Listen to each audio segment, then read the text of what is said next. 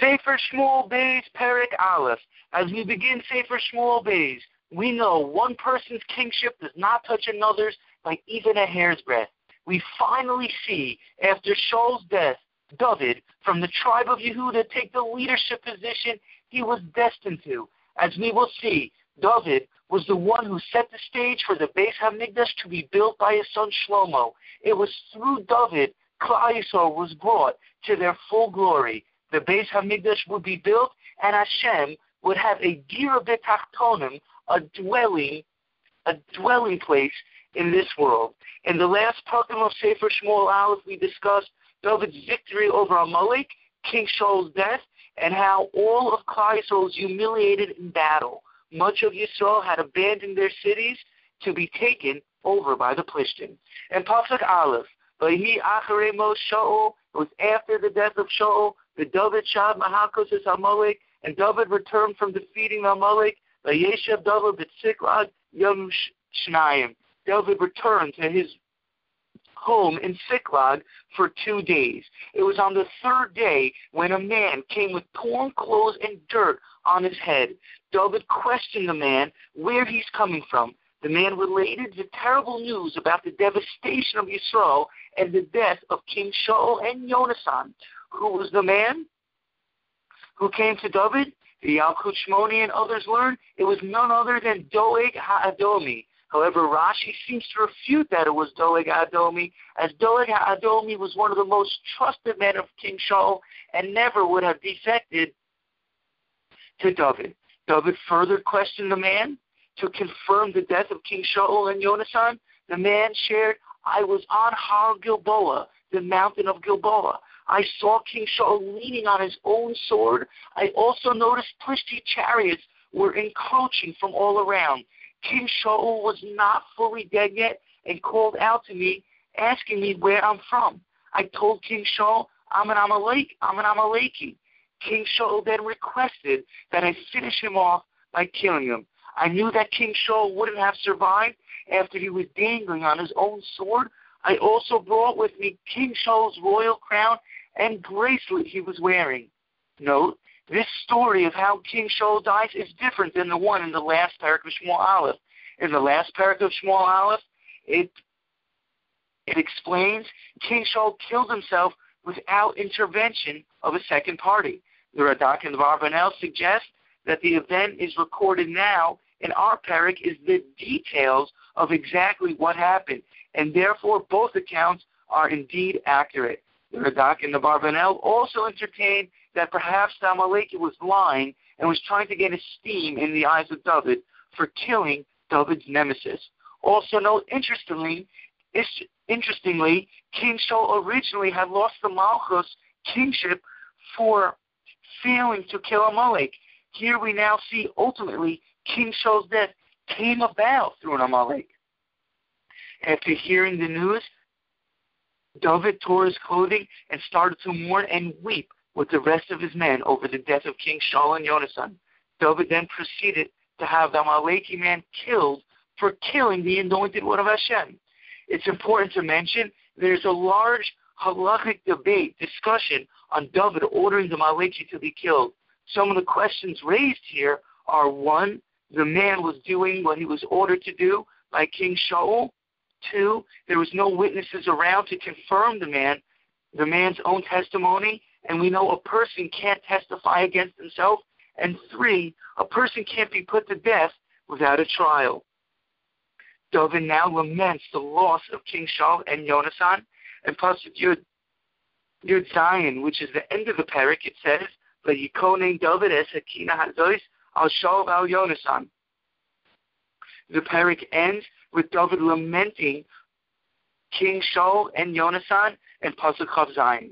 The Sforim HaKadoshim explain the word kinos, meaning lamenting or wailing, is the same letters as the word tikkun, meaning fixing or correction.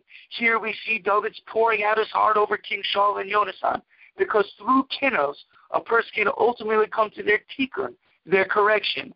As David was lamenting, not only was he bringing a fixing to himself, but in a sense, he was bringing a final tikkun, fixing to Shaul and Yonasan. Thank you very much for listening, and have a wonderful day. Shmuel Beis Perik Beis. This parak discusses David's anointment as king of Yehuda, Ishbosheth's anointment of king over Benjamin and Yisrael, the civil war between Abner, Ishbosheth's general, and Joab, the general for David, and the death of Asahel.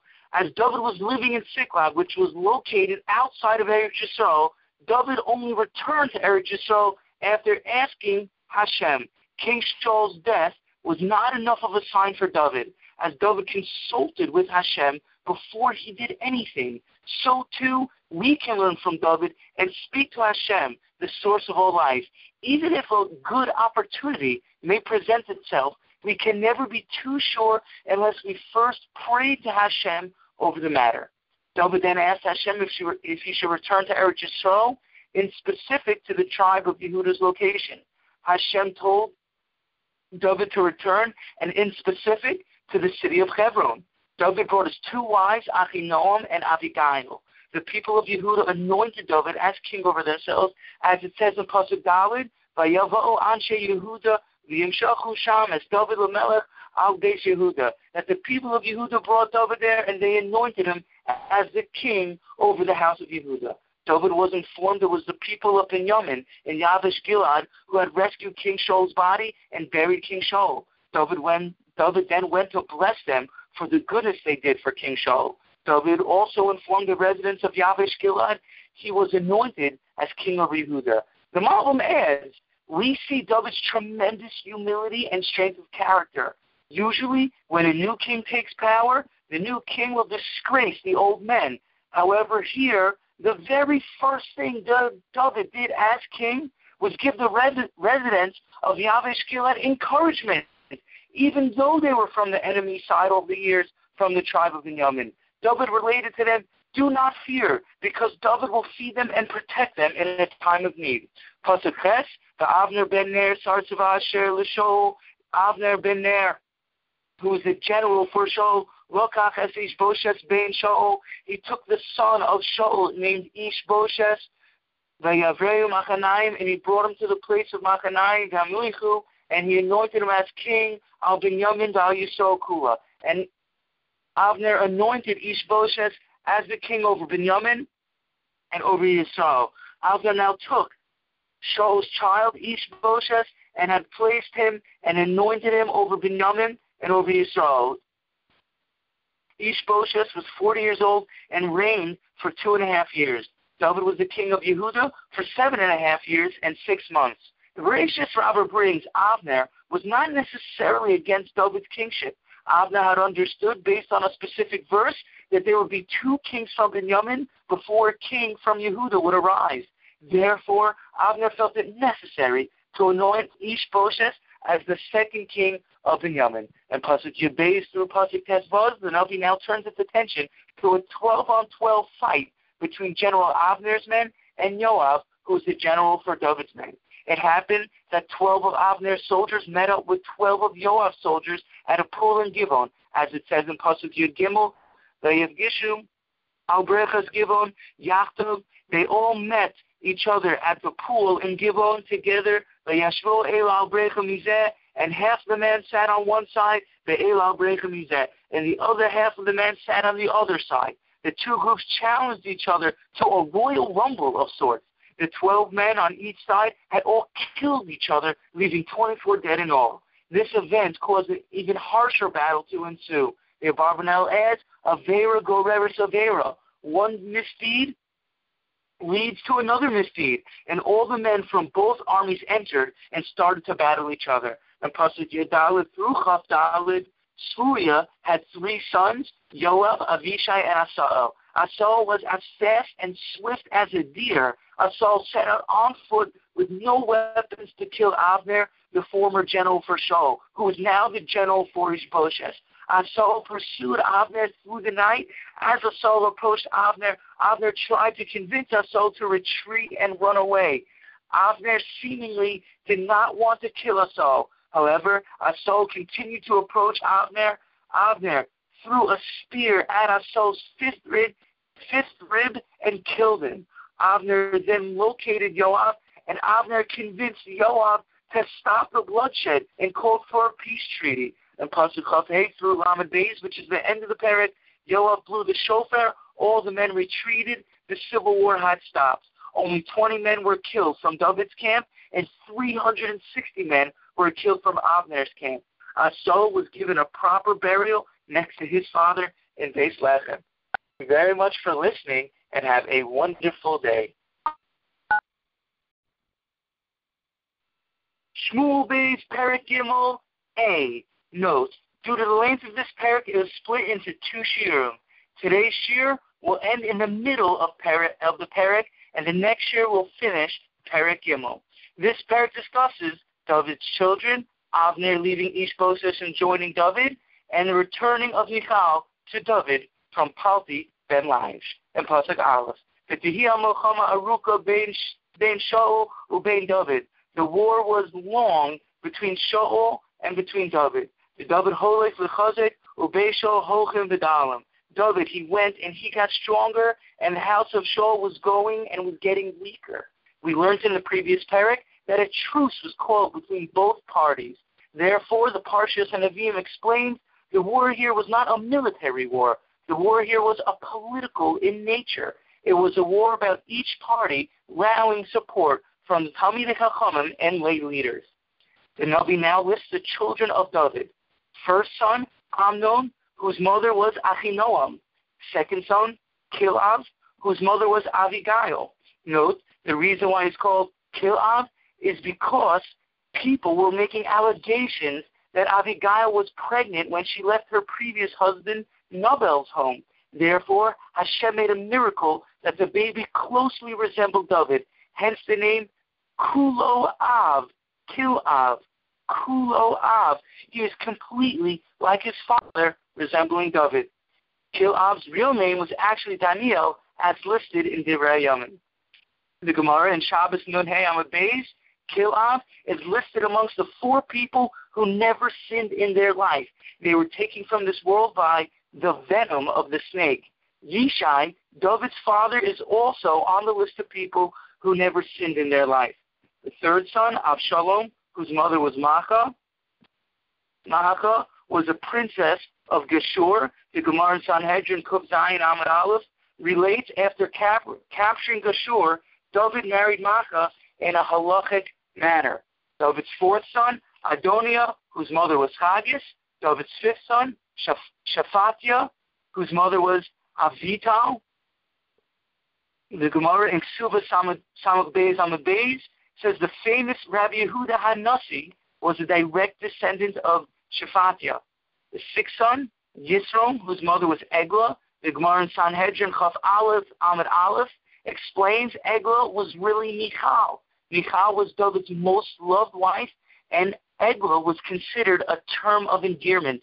Eglah also means calf, indicating that Michal refused to accept the yoke of her father, King Shaul's kingship.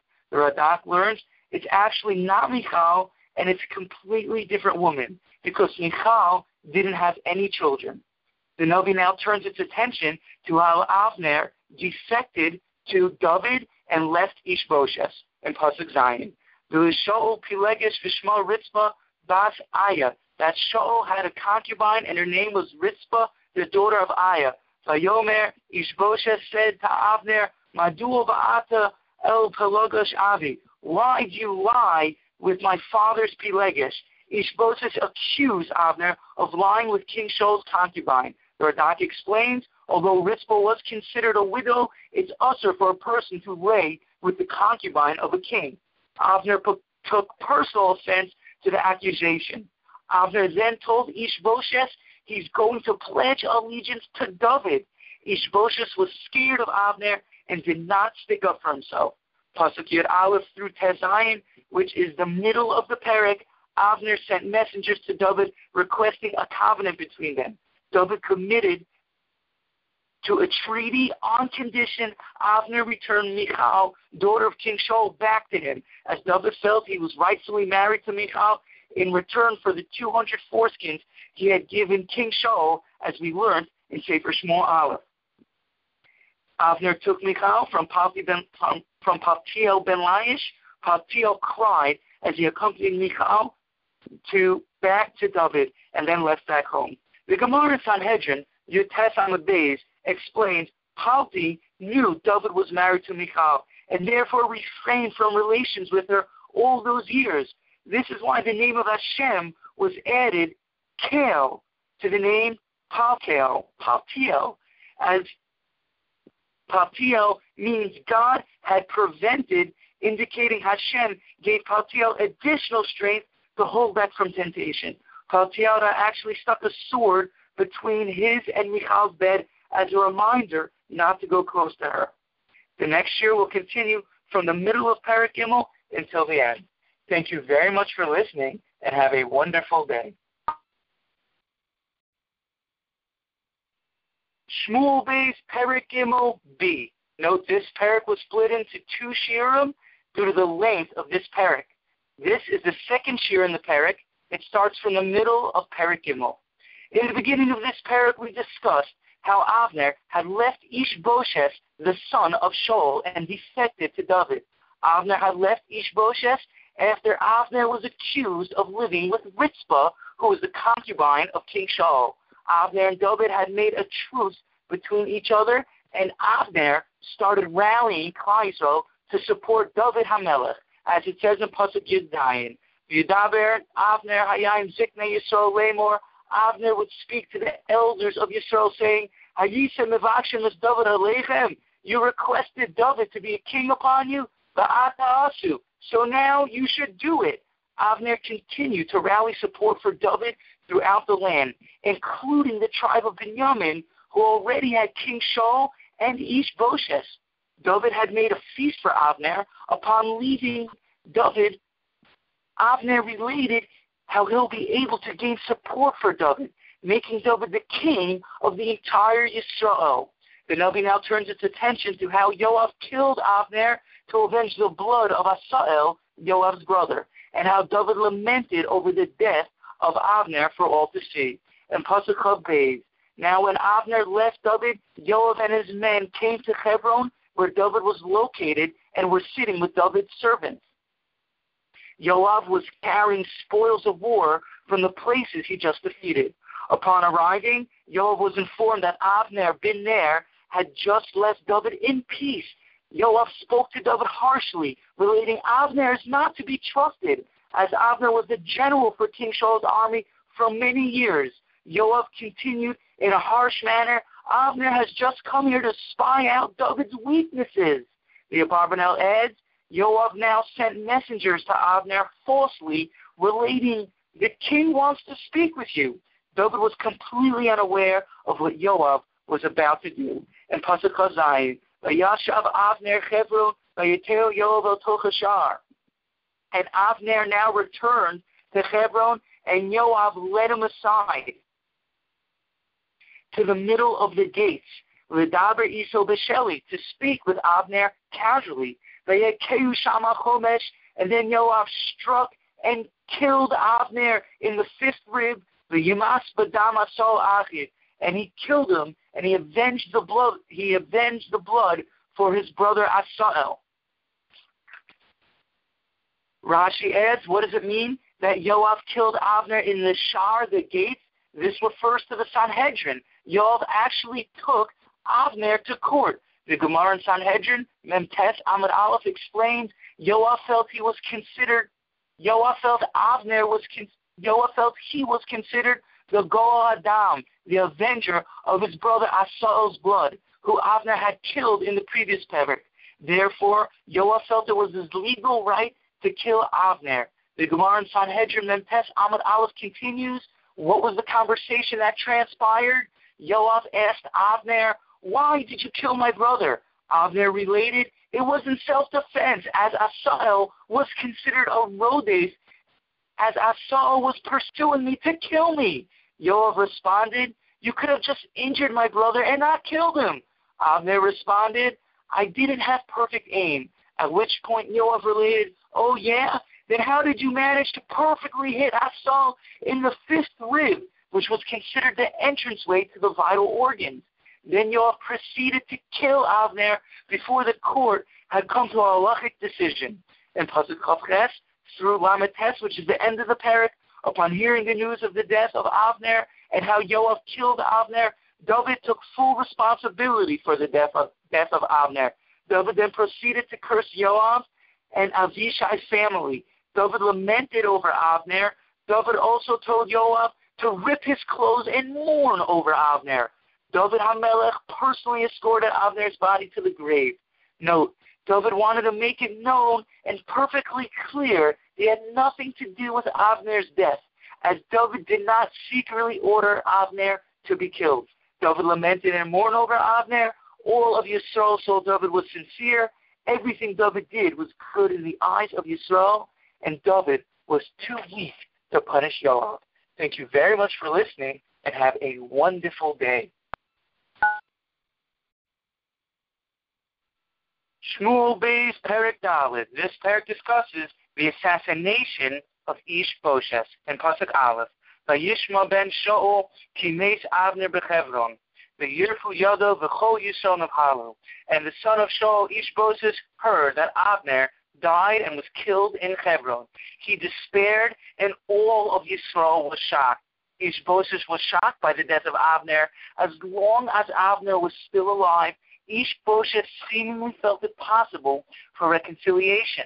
However, now that Abner was dead, Ishbosheth knew his throne would be lost forever. What does it mean all of Yisrael was shocked? The Metzudas points out people were wondering and had concerns about who the new king David was surrounding himself with.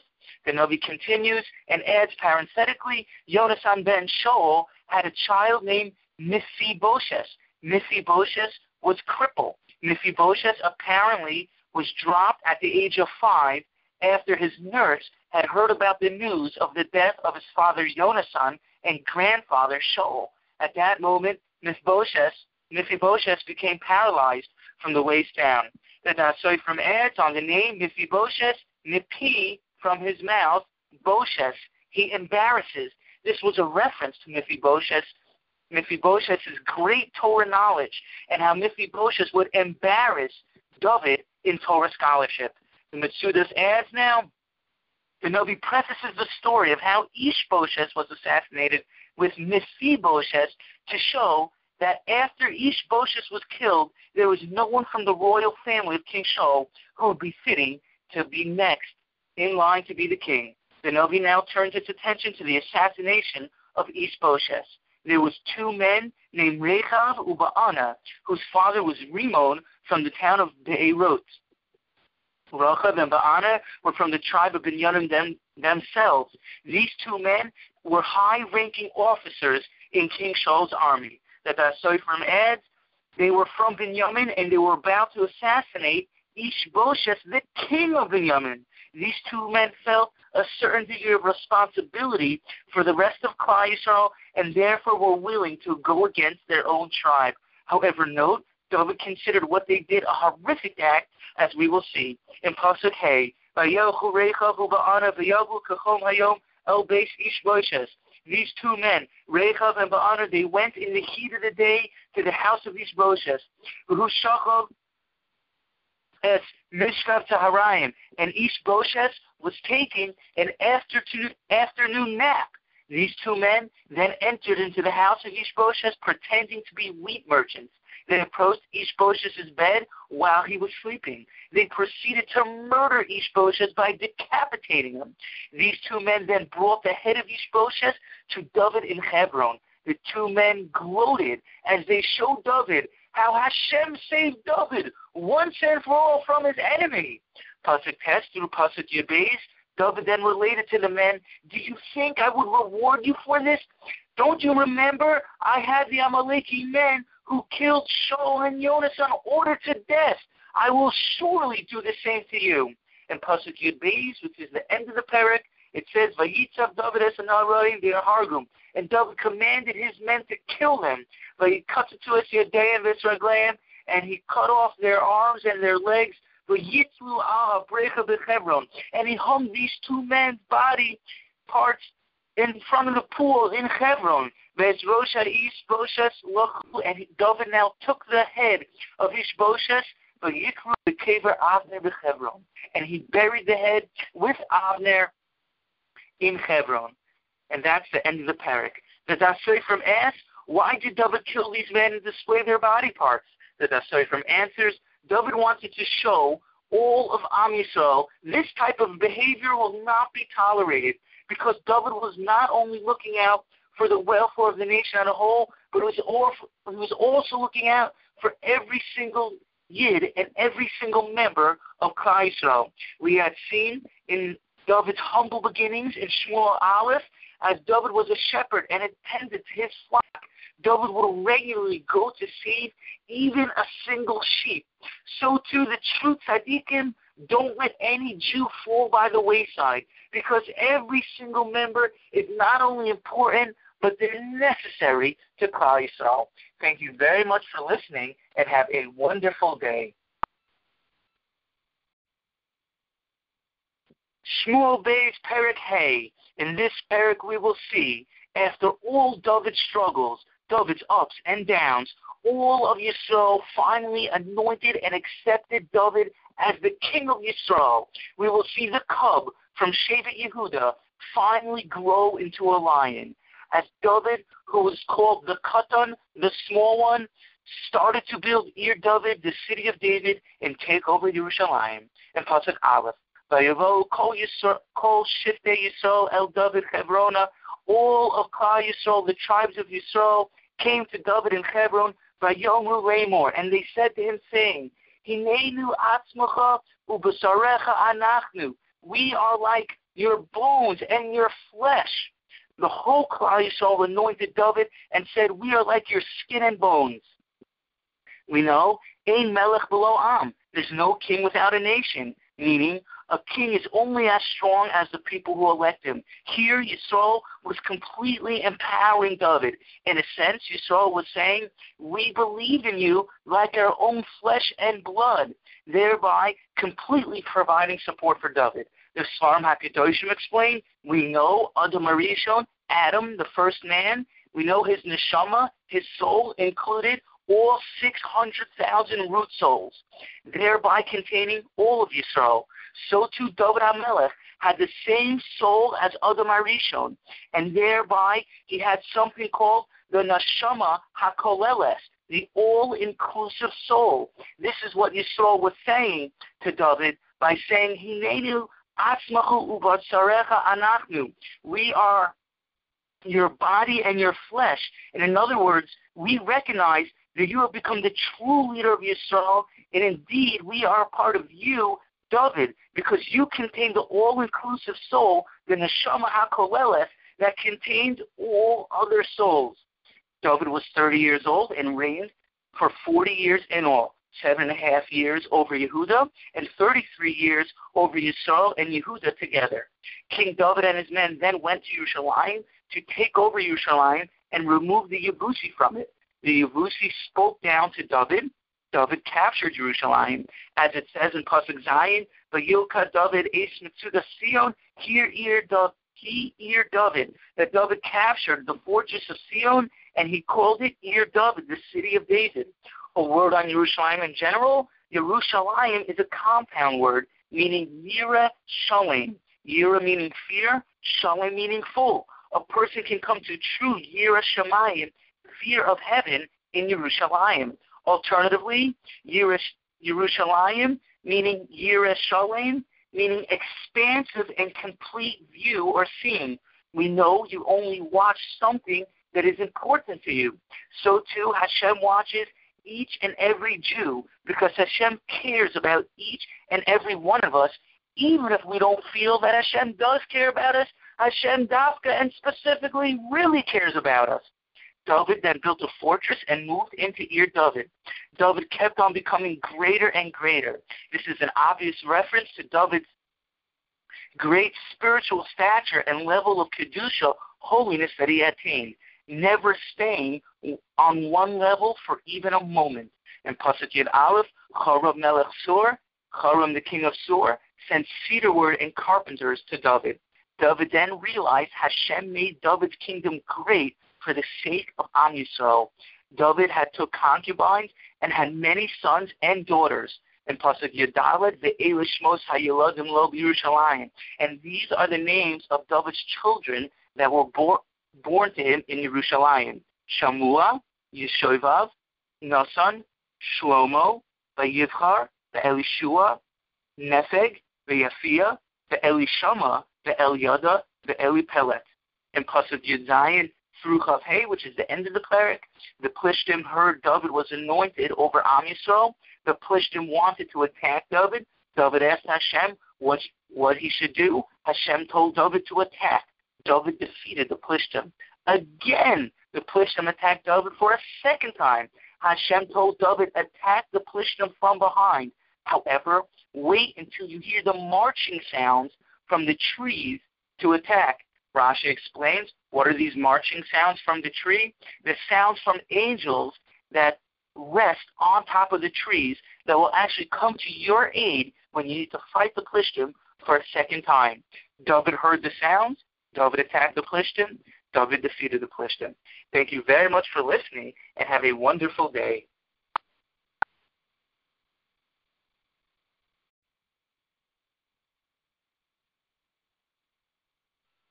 Shmuel Beis Perik Vav. We learned in the previous parak how David conquered Jerusalem and built Ir David, the city of David. In this parak, we will see how David moved the Aron Hashem, the ark containing the Luchos, to Jerusalem. David gathered 30,000 men of Yisrael to move the Aron Bris Hashem, the Ark of Hashem, from the house of Abinadab to Jerusalem. As it says in Pasuk Gimel, Vayirkavu es Aron Elokim al Agalah Chadasha, that they moved the Aron, the Ark, on a brand new wagon, the Yisumi base of Inadav Asher Begiva, and they took it from the house of of Inadav, who was located in Giva, the Uzzah, the Achya, Helach Lifnei Aron. And a people named, a person named Uzzah and a person named Achya, they started carrying the Aron. David and all of Yisrael were celebrating and were extremely happy about the moving of the Aron. Lots of musical instruments were being played. As they were traveling with the Aron, it appeared to Uzzah, who was carrying the Aron, as if it was going to fall. Uzzah stuck out his hand to stop the Aron from falling. Then Hashem killed Uzzah for not treating the Aron with the proper honor it deserves. Rashi points out David should have known it's inappropriate for the Aron to be carried on a wagon by animals.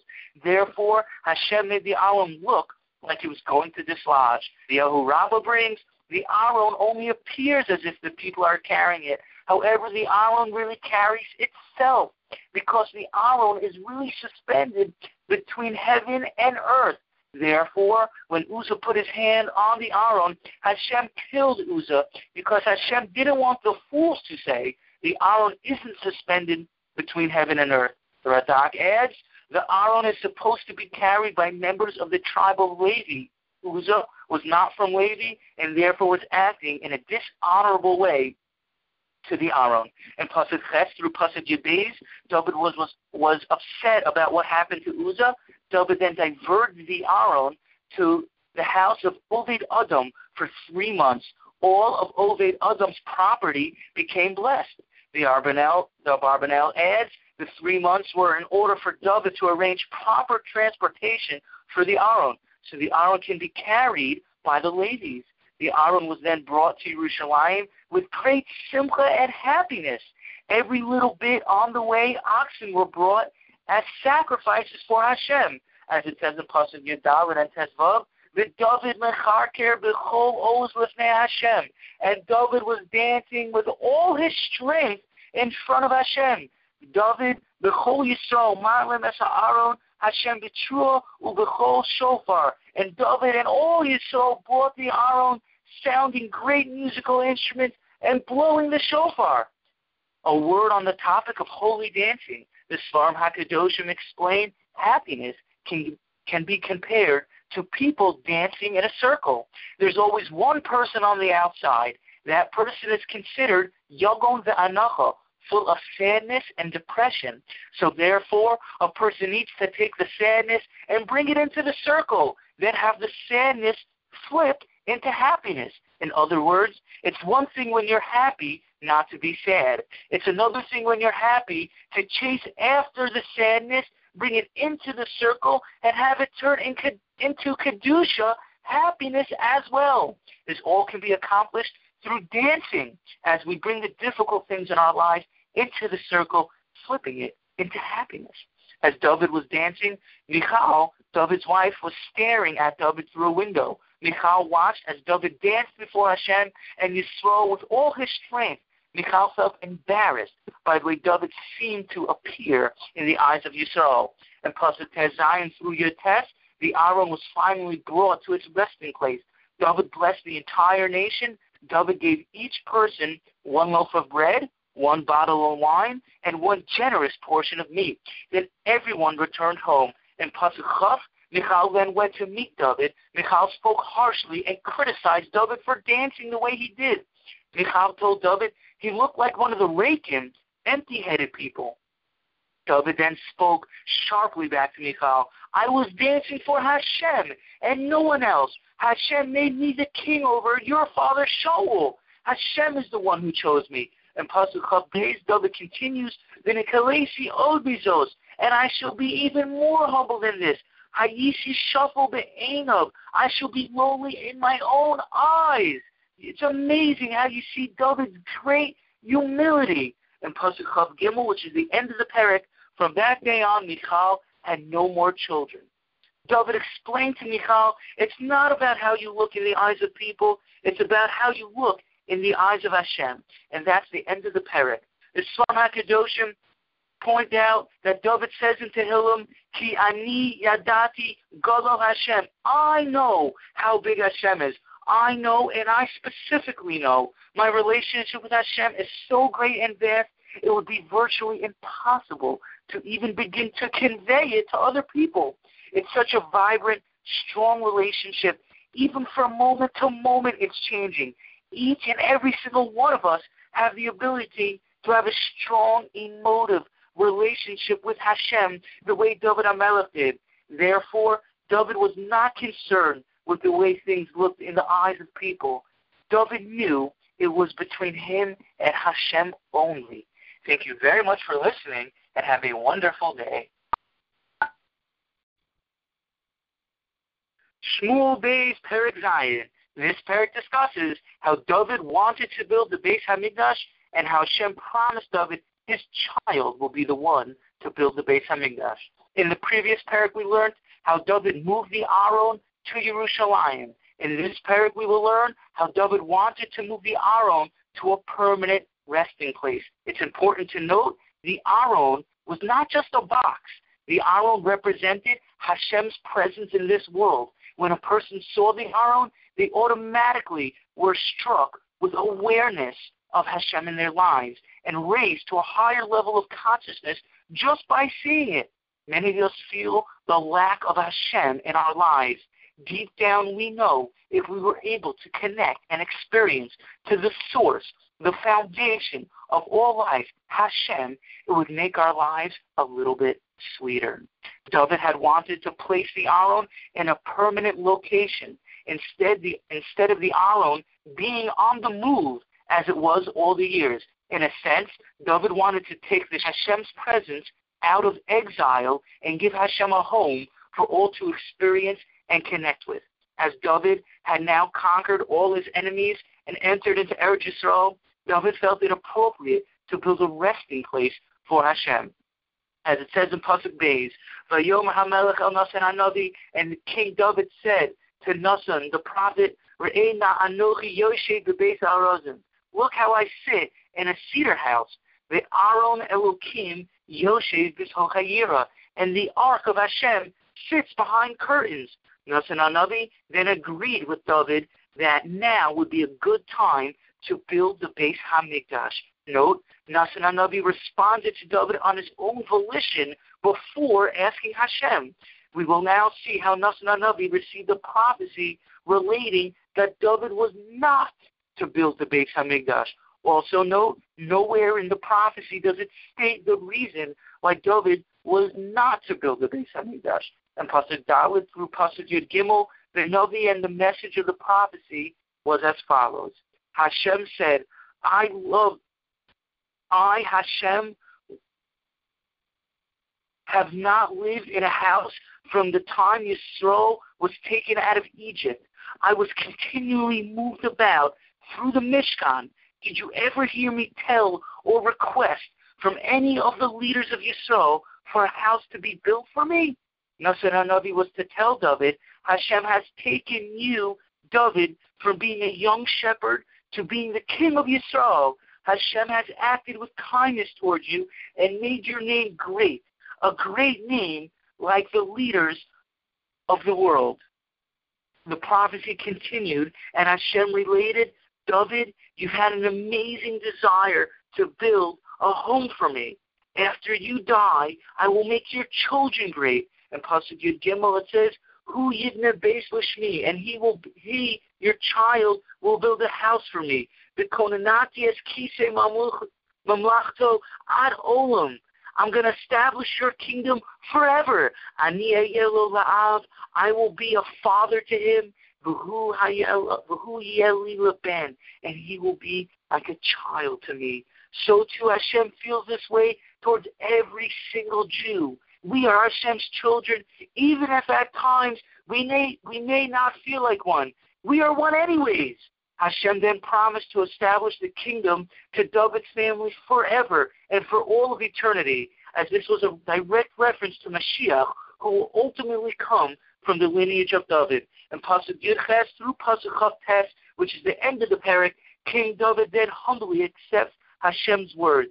King David proceeded to thank Hashem for all the kindness Hashem, Hashem has done for him and his family. David relates to Hashem in a thankful manner. There is no other Hashem other than you. Hashem's greatness is so vast and big. Hashem has done great wonders and miracles for Am Yisrael. As it says in Pasuk Chaf Dalet, V'chonei lecha et Amcha Yisrael lecha la'am ad olam. Hashem, you have established Yisrael to be a nation for you forever, for all of eternity. No matter what a Jew does, Hashem will never cast you aside and leave you. These are amazing sukkim. No matter how far it may seem Yisrael, Yisrael is, no matter how bad or down it may look, Hashem will never cast us aside. As long as we are called Yisrael, we are eternally Bashem forever. And that's the end of the parak. I'd like to mention the Medrash Shmuel in Parsha Tes, in Parsha Tes brings in the in what merit does the world continue to exist? Rabbi Abba Bar Kahana says the merit of the kingship of the house of David. Rabbi Shimon ben Lakish says the merit of the Torah that is placed in the Aron.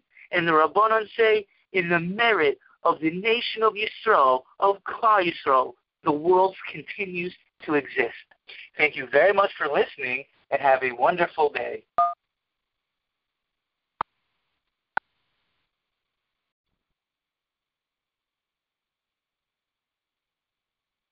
Shmuel Beis Perik.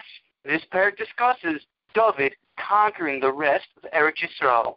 We learned in the previous parak how David was told by Nasan the Navi that David would not be the one to build the Beis Hamikdash. That the Soifrim explains after David understood that he was not going to build the Beis Hamikdash, he immediately went towards to completely conquer Eretz Yisrael and the surrounding nations. The Da'as Sofrim and Rashi point out the main reason why these wars are listed in this parak is to show how David amassed a tremendous amount of gold, silver, copper, and general wealth.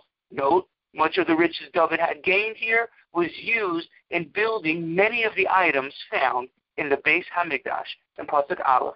Vahi acher echein, vayach David es plishtim, vayichneim, vayikach David es mesek ha'ama, miyada plishtim. And it was after these events took place that David went to war against the Plishtim and he subdued them and he conquered a place called Mesek Ha'ama. Next, David struck Moab. David would take his captives, lay them on the ground, and measure them against a rope. Whoever was two ropes slain would be killed. Whoever was one rope slain would be kept alive. Note, David was more cruel to Moab than he was to any other nation Rashi points out, because as we have learned in Shmuel Aleph, David had left his family there at Moab for safety while he fled from King Shaul.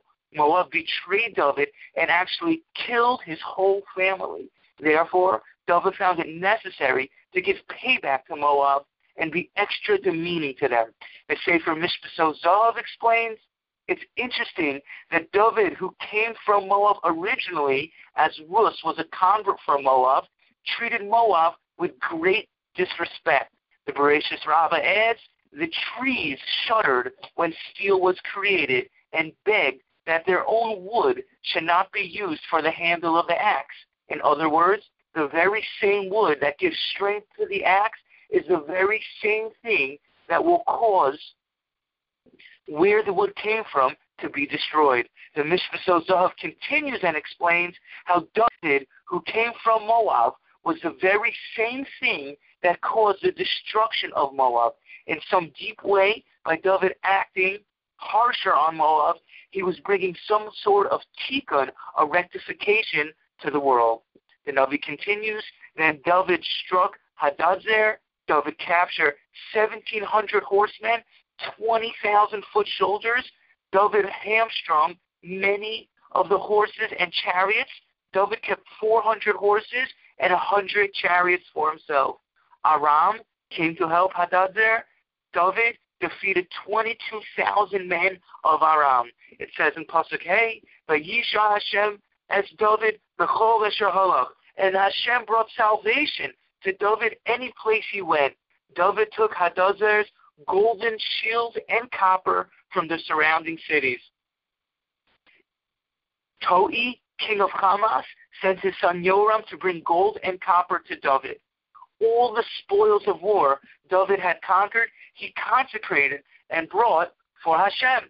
David became famous for defeating 1,800 men 18,000 men from Aram. David also took control of Edom. Hashem was with David wherever he went. And Pasuk Tes Zayin through Yudches, which is the end of the parak, David, ruled over all Yisrael with kindness and justice. The Navi now lists all the positions of David's chief of, chief of staff and who was in David's court. Yoav was David's chief military general. Jehoshaphat was to remind David who was next in line for David to judge. Sadok Achimelech were the Kohanim. Sarya was the scribe. Beniyahu ben Yehoyada was in charge of all David's archers and slingers. David's children were the senior, senior Kohanim, and that's the end of the parak. Tehillim Samech, parak 60, is the parak David had wrote about this time period of conquering the rest of the nations.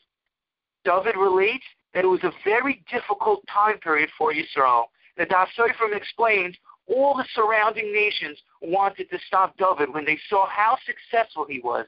They desired to completely wipe out David as they understood David wanted to build a house for Hashem. They mustered up their last strength to stop that from happening.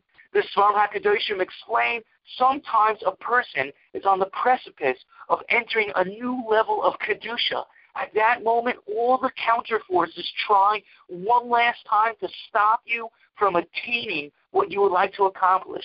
Therefore, a person needs to hold themselves, stay strong, and continue on their way. This can be compared to a wrestling match. When the losing opponent is about to be defeated, he will give it one last effort with all his strength to fight back. So too in any Dover Shifter Kedusha, any matters of holiness or any mitzvah a person may want to do, it's so great that all the opposing forces try to fight back in one last stand to try and stop you. We need to strengthen ourselves and hold our ground and do not look at any of the barriers that may be stopping us. Here, when David was preparing the world for the Beis Hamikdash, all the negative forces had tried to come and stop him. Thank you very much for listening and have a wonderful day. Shmuel Beis Parak Tes. In the previous parak, we learned how David conquered more of Eretz Yisrael and appointed heads of staff for his kingdom. The Radak in this parak explains after David had appointed his own staff and took care of his own kingdom, now David wanted to take care of the house of Shaul and fulfill his promise to Jonathan by taking care of Jonathan's children. In this parak, we will see how David located Mephibosheth, son of Yonasan, and set him up for life. In Pasuk Aleph, Vayomer David Hachi Yesh Oid Asher Noiser Lebei Shaul. And David said, Is there any more remaining people from the house of Shaul? They say Mo Chesed Bavor Jonathan that I could do with him a kindness like I did to for Yonasan. A servant of Shaul named Siva was located and brought to David. David inquired to Siva if Shaul had any remaining family left that David can repay with kindness. Siva told David Mephibosheth, son of Jonathan, who was paralyzed in his legs, was still alive and located in a place called Lo Davar. David then went and sent for Mephibosheth, who was in Lo Davar. The Gemara in Shabbos, Nunvav Amar Aleph brings, what does it mean to a, he was located in a place of Lo Davar? Lo Davar meaning not a word. Siva was actually lying to David and putting Mephibosheth down by saying Mephibosheth doesn't really know anything. Hence the word Lo Davar can't speak. What can he speak? Words of Torah, which was actually not true because Mephibosheth was a tremendous Torah scholar. Here we see that Siva actually wanted to take the entire estate of King Shaul for himself. Upon arriving, Mephibosheth prostrated himself to David. David related, Do not fear, because I'm going to do kindness with you, for the sake of your father Jonathan. And Pasuk Tes through Yud which is the end of the parak, King David then to- then returned the entire state of King Shaul to Mephibosheth. King David ordered Siva to take care of the estate for Mephibosheth. The Kli Yakar points out David was concerned Siva would not be loyal to Mephibosheth, as Siva was loyal to King Shaul. Therefore, King David made the positions perfectly clear that Siva was to continue working as an attendant. Since since Siva was a Gentile, he was considered part of the royal estate and belonged to Mephibosheth. David related, Mephibosheth will always eat from the royal table of King David, and Siva's family will not. This was an effort to put Siva back in his place. Mephibosheth had one son named Micah. Mephibosheth lived in Yerushalayim. Mephibosheth from then on was supported by King David, and that's the end of the parak. In this parak, we see a great lesson on keeping your word, as David kept his word many years later to Jonathan, David's closest friend, by doing good to Mephibosheth. So too, we need to keep our word in all the different relationships and aspects of our own life. Thank you very much for listening, and have a wonderful day.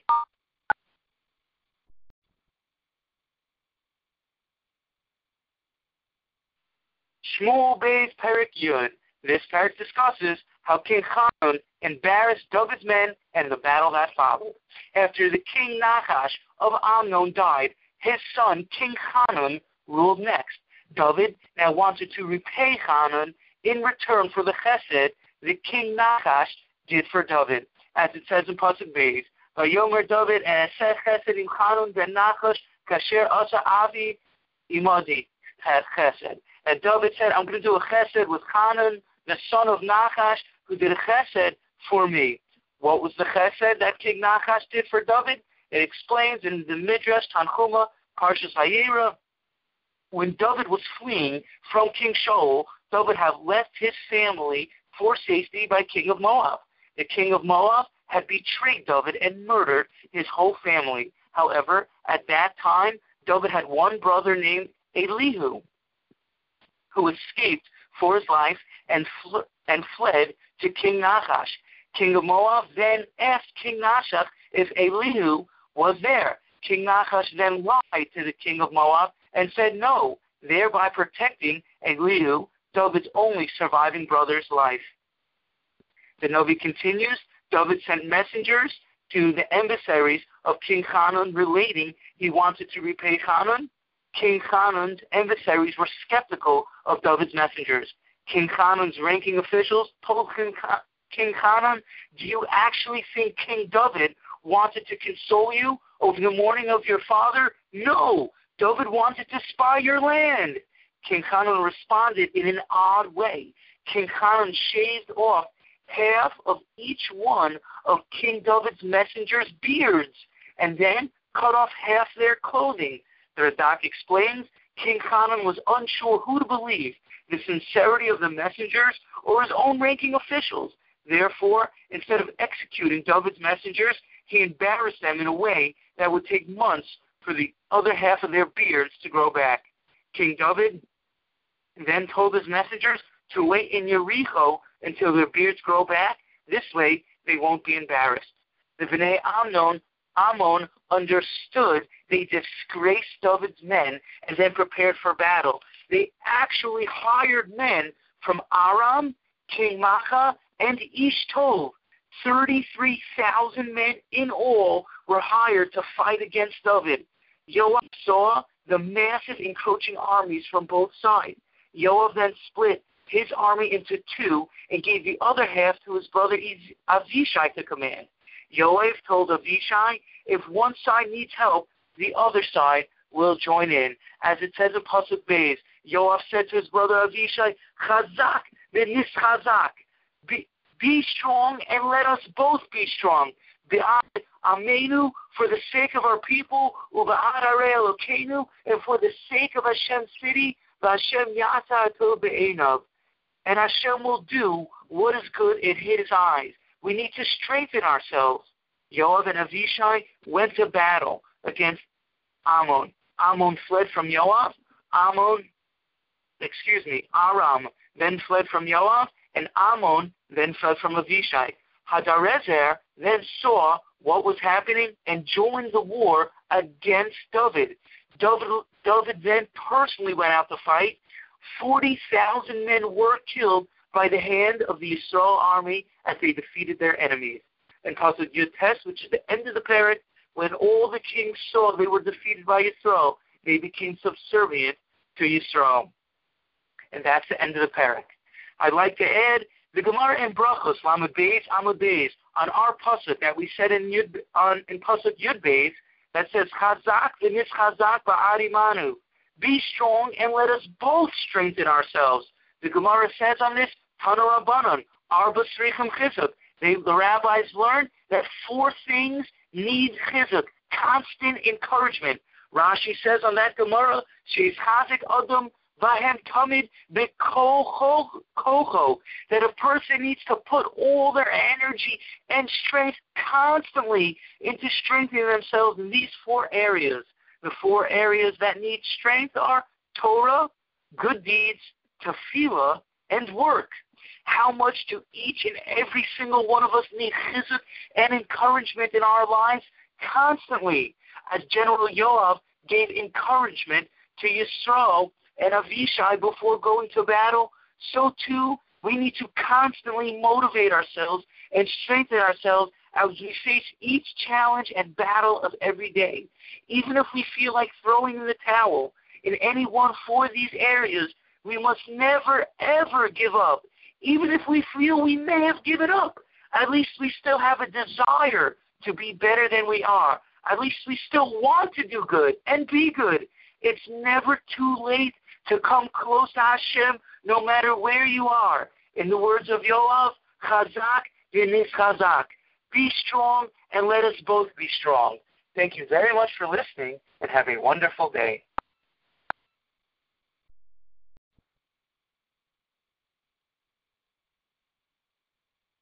Shmuel Beis Perik Yud Aleph.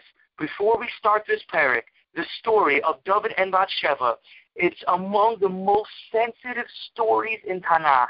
It is really beyond the scope of this year to delve into all the fine details.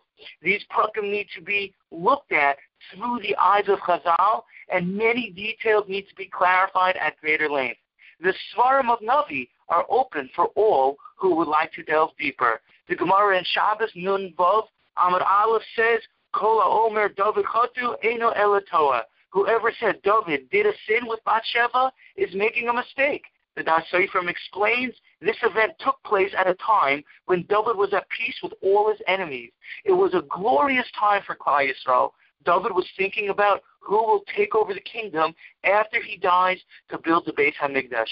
The Gemara in Sanhedrin, Kuf Zayin Amud Aleph, Bathsheba was sitting and waiting for David since the six days of creation.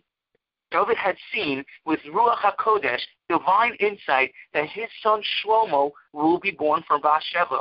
We know Shlomo HaMelech was one of the greatest rulers Israel ever had. Therefore, in some deep way, David had thought it necessary to be with Bathsheba.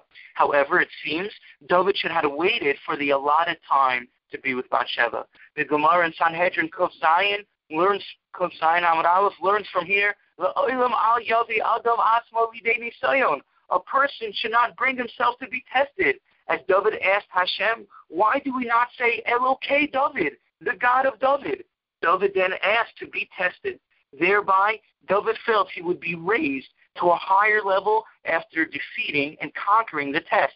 The Sefer Shaarei Tzaddik explains sometimes a tzaddik will go all the way down into the depths of the klipos, impurity, in order to make some sort of tikkun, rectification, to come out even greater. The Shaarei Tzaddik continues, here David was delving into the depths, the Amke Klipos, in order to come out greater and attain one of the highest levels achieved by mankind in Pasuk Beis.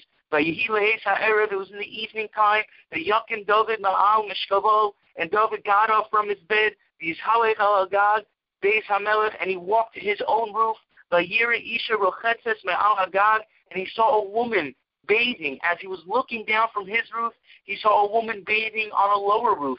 Isha told us Mar Me'od, and the woman was astoundingly beautiful. David inquired as to who's the woman. David was told it was Bathsheba, the the wife of Uriah Hachiti. David sent messengers to have to have her. David had relations with her. Bathsheba returned home. Bathsheba was told Bathsheba told David she had conceived. David sent a message to Joab to send Uriah home from the battlefield. Uriah told David the war and the state of men at battle. David told Uriah to spend the night at home with his wife Bathsheba. David fed Uriah a feast. Uriah did not listen to David and spent the night in the palace. David inquired to Uriah, as why did you not listen? Uriah shared feeling uncomfortable and feeling unfitting to go home to be with his wife while Yisrael and the Aron are at battle. David related to Uriah to spend another night here and will be sent back off to war Uriah again did not go home. Note, Uriah did not listen to the to the king's order and therefore was punishable by death. David wrote a letter to Joab stating Uriah should be killed in battle. In Pasuk Tes Vav it says, Vayichtov b'sefer lemor, and David wrote in the letter saying, Havu es Uriah amul pnei hamilchama hazaka, place Uriah directly in front of the strong fighting the Shaftem Achrab, the Mace. Then withdraw from behind, so he'll be killed. Yoav carried out his orders, and Uriah was killed in battle. Yoav sent a messenger to David that related the news of battle. Amongst the news, the messenger was to add that Uriah was also killed in battle. The messenger delivered the message to David, David then told the messenger to tell Joab, it's unfortunate to have casualties of war. Strengthen yourself in battle and fight with full force. In Pasuk Chavlov, Bathsheba heard her husband was killed in battle. Bathsheba mourned for Uriah. When the shiva was over, David then sent for her to be brought to the palace. David married her. In Pasuk Chav which is the end of the parak, the Yera Hadava Asher Asa David Be'enai Hashem and it was considered a bad thing in the eyes of Hashem what David had done. And that's the end of the parak. Again, there are many questions here. What was David's exact sin, and why did David seem to cover up what he did? Was David allowed to kill Uriah, and how was David permitted to be with a seemingly married woman? All these questions need further explanation and, and get a better clarification to understand this better. It's beyond the scope of this shiur to delve into all these delicate and fine points. Thank you for listening and have a wonderful day. Shmuel Bays, Perik Yud Beis, Shir A. No, note. Due to the length of this parak, it was split into two shiurim. Today's shiur will end in the middle of the parak and will be finished in the next shiur. In the previous parak, we learned how David saw with Ruach HaKodesh divine insight to be with Bathsheba. This event seemingly caused David to kill Uriah, Bathsheba's husband. As mentioned in the previous parak, there are many sensitive details here that are beyond the scope of this shiur to delve into. This incident needs to be understood through the eyes of Chazal. In this parak, we will see how Nasan the Navi gave criticism to David for how David acted. We will see the greatness of King David as David accepts full responsibility for his own actions. The Gemara in Avodah Zarah, Dalet Amud Beis, explains the truth is it was not fitting for David to be involved with this incident of Bathsheba. Then why was it recorded? To teach an individual person they can do tshuva. It's amazing. Chazal were willing to allow one of its greatest leaders of all time to be denigrated, so to speak, by recording this story in order to teach that a person should never, ever give up. A person can come close to Hashem no matter how much they feel they've messed up in their lives. The Sforim HaKadoshim explain, just like a mother will follow her child into dirty places in order that they can pull them out, so too we have our Koach HaDibor, our faculty of speech. No matter what unclean places we may find ourselves in, we can open up our mouths and start to speak our feelings to Hashem. This is what David HaMelech was constantly doing, as Tehillim is, compri- is comprised of David's conversations with Hashem, even when he was in a low place. We will now see the metaphor Nasan used to tell David what he did was wrong. In Pasuk Aleph, Vayishlach Hashem es Nasan El David Vayavo Ela Vayomer Lo. That Hashem sent Nasan the Navi to David, and Nasan came upon David and told him, Shnei Anashim Hayu Beir Achas, Echad Ashir Ve'echad Rash. There were two men who lived in a city. One was a rich man, and one was a poor man. The rich man had many sheep. The poor man had just one little goat. The poor man took great care of his little goat as the goat grew up with the family. The poor man attended to his goat's every need and the goat felt like a child to the poor man. One day, a traveler came to the rich man for food. The rich man didn't want to use any of his own personal sheep and cattle. The rich man took the poor man's goat, killed it, and then fed it to the traveler. David responded to Nasan Navi, saying, The rich man deserves to die because he had no pity on the poor man.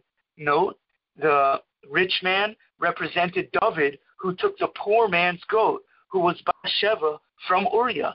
David had many wives and wealth, yet he set his eyes on Bathsheba and killed Uriah. Nasan then responded back to David, Ataha'ish, you are that man. You are like the rich man. Nasan related the word of Hashem and said, I, Hashem, appointed you king over Yisrael. You could have had anything you wanted. Why did you kill Uriah? And now, David, the sword will be upon your house. Evil will come from your home. The Abarbanel notes this was reference to three of David's children who were going to die by sword, and Absalom, David's own son, rebelling against David. David, then amazingly accepts full responsibility, as it says in Pasuk Yud Gimel, Vayomer David el Nasan, Chatasi. David said to Nasan, I sin to Hashem. Look, David did not pass the blame and try to excuse himself. Very easily, David could have come up with excuses. Keep in mind, David was the Melech Yisrael, king of Yisrael. David was very well respected and loved, loved by all of Yisrael. David could have very easily deflected or excused his behavior. Here we see David's greatness as a king of Yisrael. He wasn't scared or afraid to admit to his so-called mistakes. Nasan HaNavi now tells David, because he immediately accepted and confessed his sin, Hashem will no longer kill David as a punishment. The Radak adds, David will not get paid out in the next world for what he did. Rather, David will get paid out in this world. And Pasuk Yud Dalet, which will be ending in the middle of the parak, Nasan HaNavi continued that although David won't be killed, the firstborn son from Bathsheba and David will die. Again, the next shiur will continue from the middle of Parak Yud Beis until the end of Parak Yud Beis. Notice how Nasan Hanavi, when he gave rebuke to, to David, he gave rebuke in the form of a parable. The Sforim HaKadoshim explain every person has inside of them a scent of Gan Eden, a reach of Gan Eden. When a person gives improper rebuke, they stir up a bad smelling fragrance that starts to be emitted. It's like bad smelling laundry. As long as the bad smell is left alone, it's not as potent. When the bad smell gets moved, it starts to come out even stronger. Here, when Nasan Hanavi was giving rebuke to David, Nasan doesn't directly mention the sin.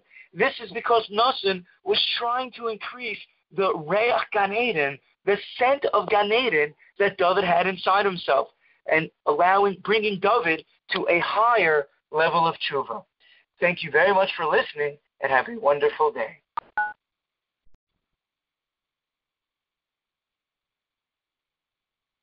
Shmuel Bays, Perik Yud Beis, B. Note, due to the length of this parak, this short this parak was split into two shiurim. This is the second half of the parak until the end. In the beginning of the parak, we learn how Nasan Hanavi gave rebuke for the incident with Bathsheba and Uriah. David had fully accepted the rebuke and admitted to doing wrong in the eyes of Hashem. By admitting he was wrong, David mitigated harsh judgment that would have come upon him. However, Nasan Hanavi still told David, one, his children will die by sword, two, David's son will rebel against him, as we will learn with Absalom, and three, the firstborn baby from him and Bathsheba will die. And Pasuk Tes Vav, Vayelech Nasan Obeso, and Nasan went to David's house,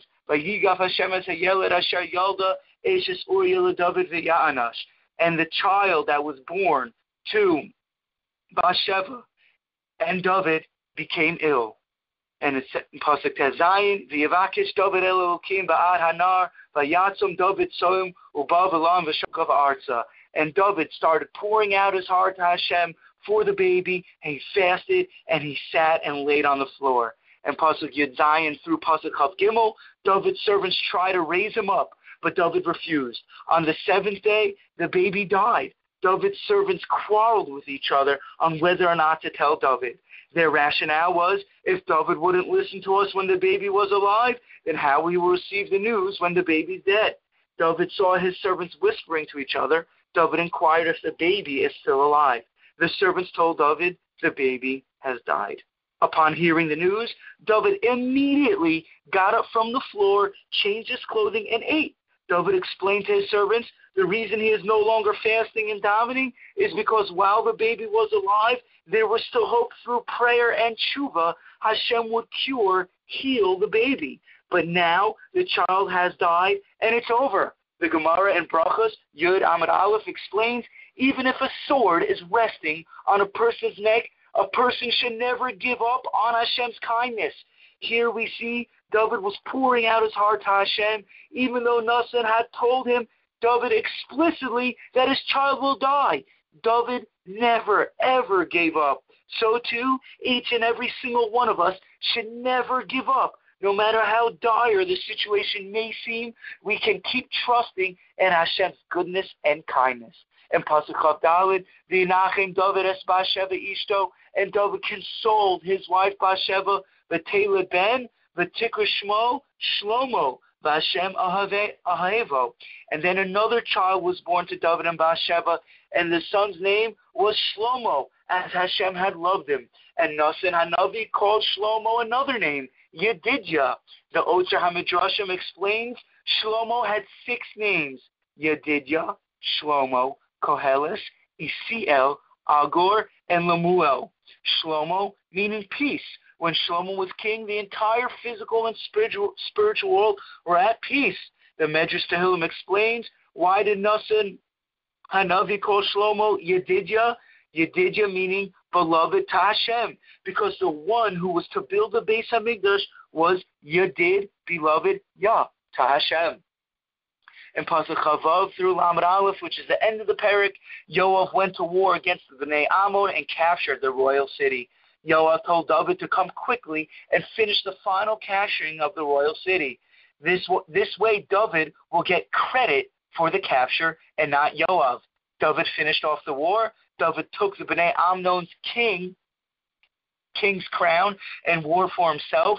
David and his men return home to Jerusalem, and that's the end of the parak. We see an amazing thing here and an Eitzah good advice in this parak. When David was crying over his baby and praying to Hashem, the second he heard that his child died, he immediately got up and resumed his life. The Svar HaKadoshim explain, however, ayin, the past is over. It doesn't exist anymore. It's over. And each and every single one of us are not limited to our past. We can go way beyond and above. So many times we think about our past and negative previous experiences, and it brings us down. We need to have firm resolve, put it behind us, and start afresh and have a new beginning.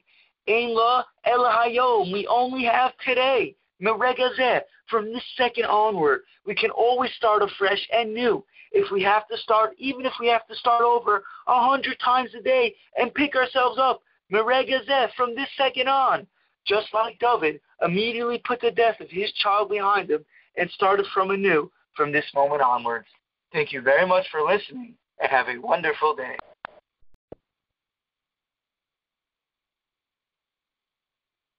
Shmuel Beis Perik Yud Gimel. This parak discusses how Amnon violated Tamar and how Avshalom killed Amnon.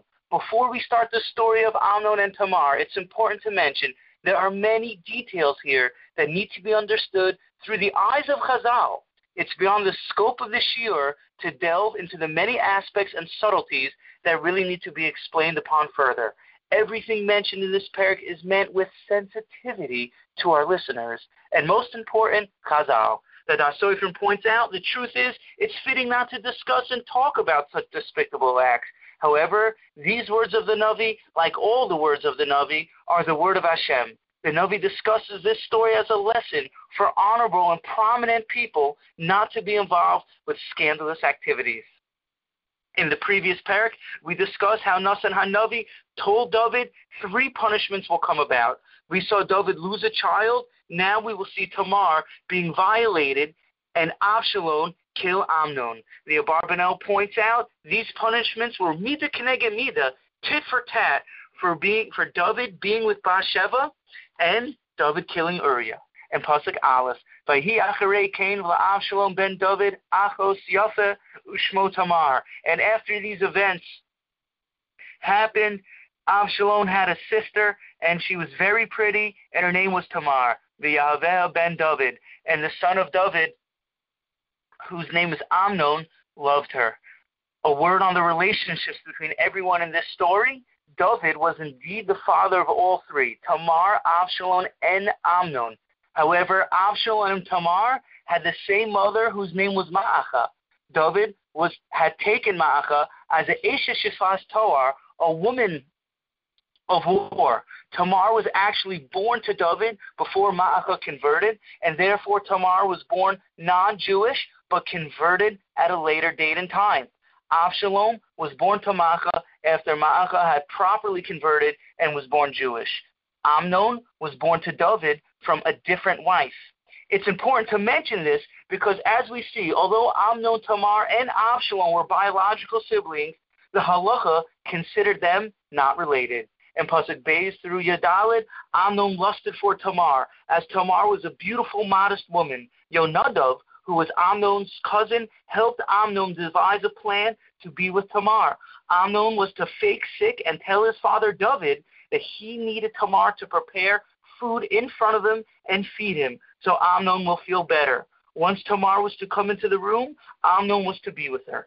Amnon carried out the plan. Tamar had come to the room. The messengers were sent out. Amnon grabbed Tamar to be with her. Tamar rebuked Amnon and told Amnon not to do this shameful act and to marry her properly. Amnon refused to listen to her, and Amnon violated her. In Pasuk Tes Vav, it says, the Yisaneha Amnon Sina Gedola Ma'od. Then afterwards, Amnon had a tremendous hatred towards her. Ki Gedola Hasina Asher Sina Ma'ahava Asher Aheva the hatred that he had towards his sister Tamar was greater than the love that he initially had for her. Amnon then sent Tamar away from him. Tamar pleaded with Amnon not to dis- not to further disgrace her, but Amnon again refused to listen to her. The Radak points out Tamar was shamed and humiliated humiliated in private. Tamar didn't want to be further shamed in public. Tamar left and then put dirt on her royal clothing as she left crying. Avshalom consoled his sister Tamar and told Tamar to put the event behind her. David heard about the events that transpired and was exceedingly angry. Avshalom did not speak to Amnon anymore. Avshalom hated Amnon for the act that he did to his sister Tamar. The Novi now turns its attention to how Avshalom went and killed Amnon. In Pasuk Gimel, Vayihu gozim la'Avshalom. And it happened nearly two years later when Avshalom was shearing his sheep. Absalom requested David to come to the sheep shearing party. David declined. Absalom then requested all the king's children come, including Amnon. David was hesitant to send Amnon, but finally consented. Absalom commanded his servants to kill Amnon when Amnon is drunk with wine. The servants then went and killed Amnon and carried out Absalom's orders someone initially misinformed David that Absalom killed all his children. Yonadav then properly informed David just Amnon was killed. But lookout man saw all the king's children returning to the palace and confirmed just Amnon was indeed killed. David's children cried and wept. And Pasuk Lamed Zayin through Lamed Tes, which is the end of the parak, Absalom ran away to Geshur for three years. Note, Geshur was the hometown of Absalom's mother, who was the former princess of Geshur. David mourned for many years over Amnon. David finally felt consoled over Amnon and longed for Absalom to return to the palace. And that's the end of the parak. And again, the details mentioned in this parak are meant with sensitivity to our listeners and Chazal. Thank you very much for listening and have a wonderful day. Shmuel Beis Perik Yud Dalet. In the previous Perik, we learned how Absalom ran away from home after killing his brother Amnon. In this Perik, we will see how Yoav, David's general, devised a plan to have Absalom brought home. That Da'as Sofrim Ed, it was logical for Yoav to have Absalom return home, as it was fitting for the king's entire family to be together. However, as we will see, Absalom returning home marks the beginning of Absalom's rebellion against David, because even though it seemed like a logical idea, Hashem had other plans for David. In Pasuk Aleph, Yoav ben Tzeruya kilev hamelech ala Absalom, and Yoav knew that the heart of the king was with Absalom. Vayishlach Yoav takua, vayikach misham isha chachma, and Yoav went to the, a place called Takua, and he went and found a very wise woman there. Yoav hired this woman to be an actress and deliver a message to David. The Radak points out Yoav told her the basic idea he wanted to convey to David, but did not tell her exactly word for word what to say. Pasuk Dalet through Yud Beis, the Ashes Takea was to dress up as a mourner over a dead person. The woman related the following parable to David. I am a widow because my husband died. I had two sons. One son killed the other son. Now my entire extended family is putting pressure on me to hand over my one and only surviving son to be killed. That would leave me with no ancestry left. King David then promised to protect her only remaining son. The woman related to David dismay that if anything would happen to her remaining son, the blame would fall on the king, something she does not want to see happen. David then affirmed his commitment to her. The Ashes Tokea now explained the moral of the parable to David. The woman related that she indeed was telling the parable, and this is the gist of what the woman said. David, why do you think so low of Klal Yisrael? Shouldn't you bring back your son Absalom to the palace? After all, we are going to die one day. We are all going to die one day. Banishing Absalom from the palace will not bring Amnon back. Also, here there are no witnesses to testify on what Amnon did. Hashem surely will deliver the necessary punishment to whoever needs it, as it says in Pasuk Tes Vav. Below Yisa Elokim Nefesh v'choshav machshavos lebilti yidach mimenu yidach. Hashem spares no one and will never banish or cast aside any member of Yisroel. So too, each and every one of us. Hashem will never cast us aside or switch us. Hashem is always with us no matter where we are in life or no matter how much we may have done of Averos. Hashem still believes in us and will never let us go. We must never, ever give up. David then questioned the lady if Yoav put her up to this. The lady replied, Yes. King David called for Yoav and retrieved Absalom from Geshur. David had asked, uh, correction, David had asked Yoav to retrieve Absalom from Geshur. When Absalom returned to the palace, David did not see Absalom for two years. In Pasuk Hey, Absalom lo haya ish yafe b'chol yisrael. Lehalel ne'od nikaf raglo v'ad lo haya bomum. That Absalom, there was no one as good looking as Absalom in the entire Yisrael. From his shoulder length down, he was beautiful without any blemishes on him the Da'as Sofrim points out that Novi describes how beautiful Absalom was because it was one of the reasons why people liked him, because he was good looking. However, ultimately, his looks were his downfall as he was as he became self-absorbed. That's what the Gemara in Sota Tes Amud Beis says. Absalom was haughty because of his hair, and therefore he was hung by his hair. At the end of every year, Absalom would have his beautiful long hair cut because Absalom was a Nazir and was only allowed to cut his hair periodically. Absalom had three sons and a daughter named Tamar. Absalom did not see his father for two years after returning to the palace in Yerushalayim. In Pasuk Test through Lamed Gimel, which is the end of the parak, Absalom requested from Yoav to be brought to the king. Yoav denied Absalom's request several times. Absalom then ordered Yoav's fields to be burned down. Yoav confronted Absalom after his fields were burnt down. Absalom related, Why did you bring me here if I can't even see my father David? Yoav then consented and told David. Absalom and, the king, and King David reunited. Absalom and David hugged each other. And that's the end of the parak. Thank you very much for listening and have a wonderful day.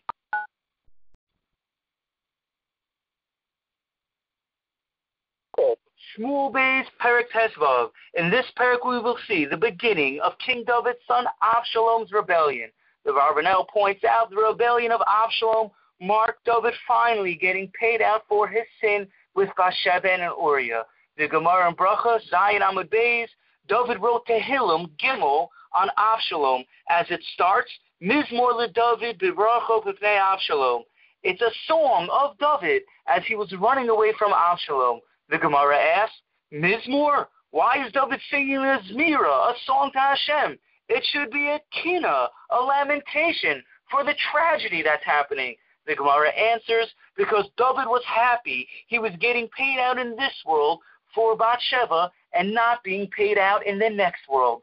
The Sforim HaKadoshim explain, from here we see an amazing advice for, advice for serving Hashem. Whenever a difficult situation comes upon you, First thank Hashem, and then afterwards pour your heart out. Here, David starts with Mizmor, a song, because thanking Hashem is the best way to have your enemies disappear. A person needs to constantly thank Hashem, even in the low times. And through the thanking Hashem, that will lift a person up out of their situation, and it will appear better to them.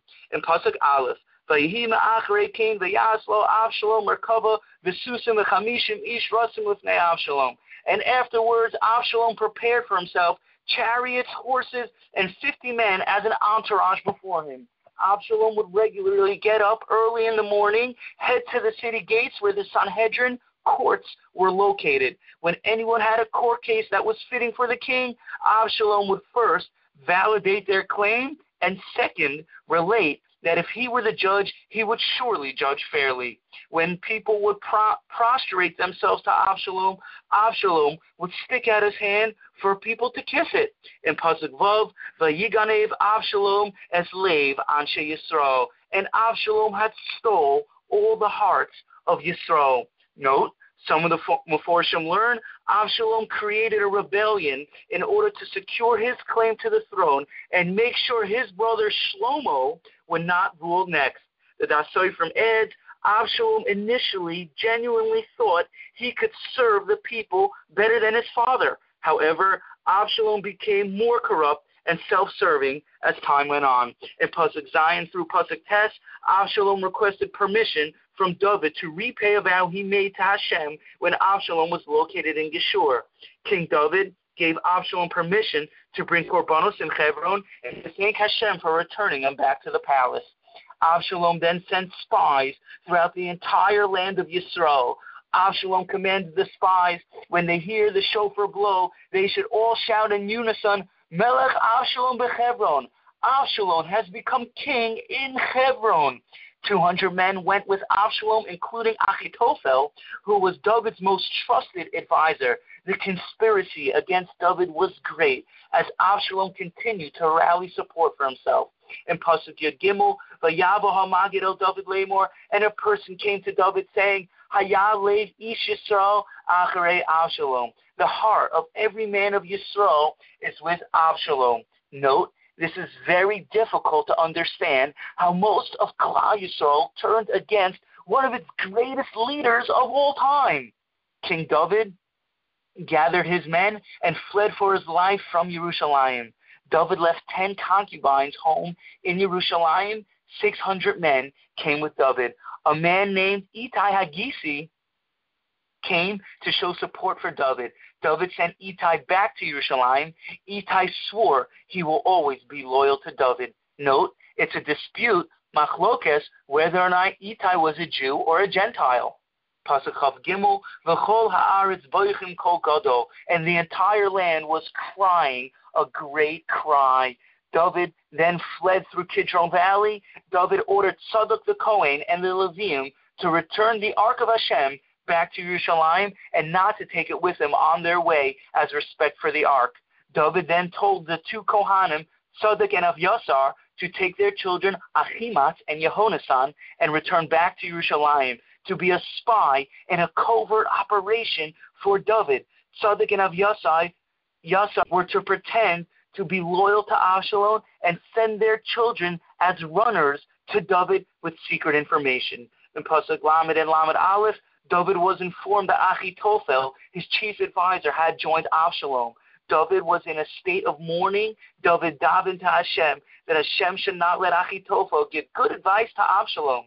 And Pasuk Lamed Beis through Pasuk and Pasuk Lamed Gimel, Pasuk Lam, through Pasuk Lamed Zayin, which is the end of the parak, David then traveled to look to a lookout point over Har HaMoriah to pray in close proximity to the future Beis Hamikdash.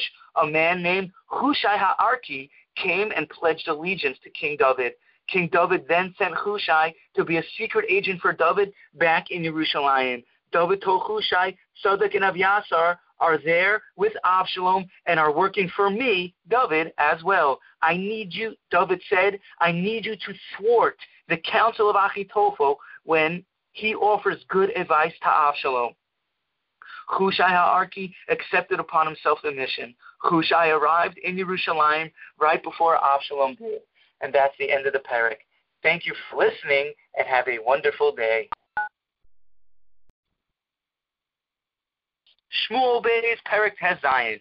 This parak discusses Tziva, Shimi Ben Gera, and Avshalom laying with his father's concubines. As we learned in the previous parak, Avshalom started his rebellion against his father David. David saw it best to flee Jerusalem for his life. Upon leaving Jerusalem, the Navi mentions several people who came to give honor to David. Currently, we will see how Tziva, the appointed caretaker of Mephibosheth, and Shimi Ben Gera took full advantage of David fleeing for his life.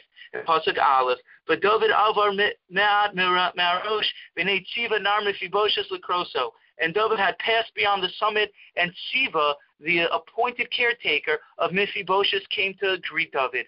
V'tzemer chamorim matayim lechem v'mea smukim v'mea kayitz v'nevel yayin.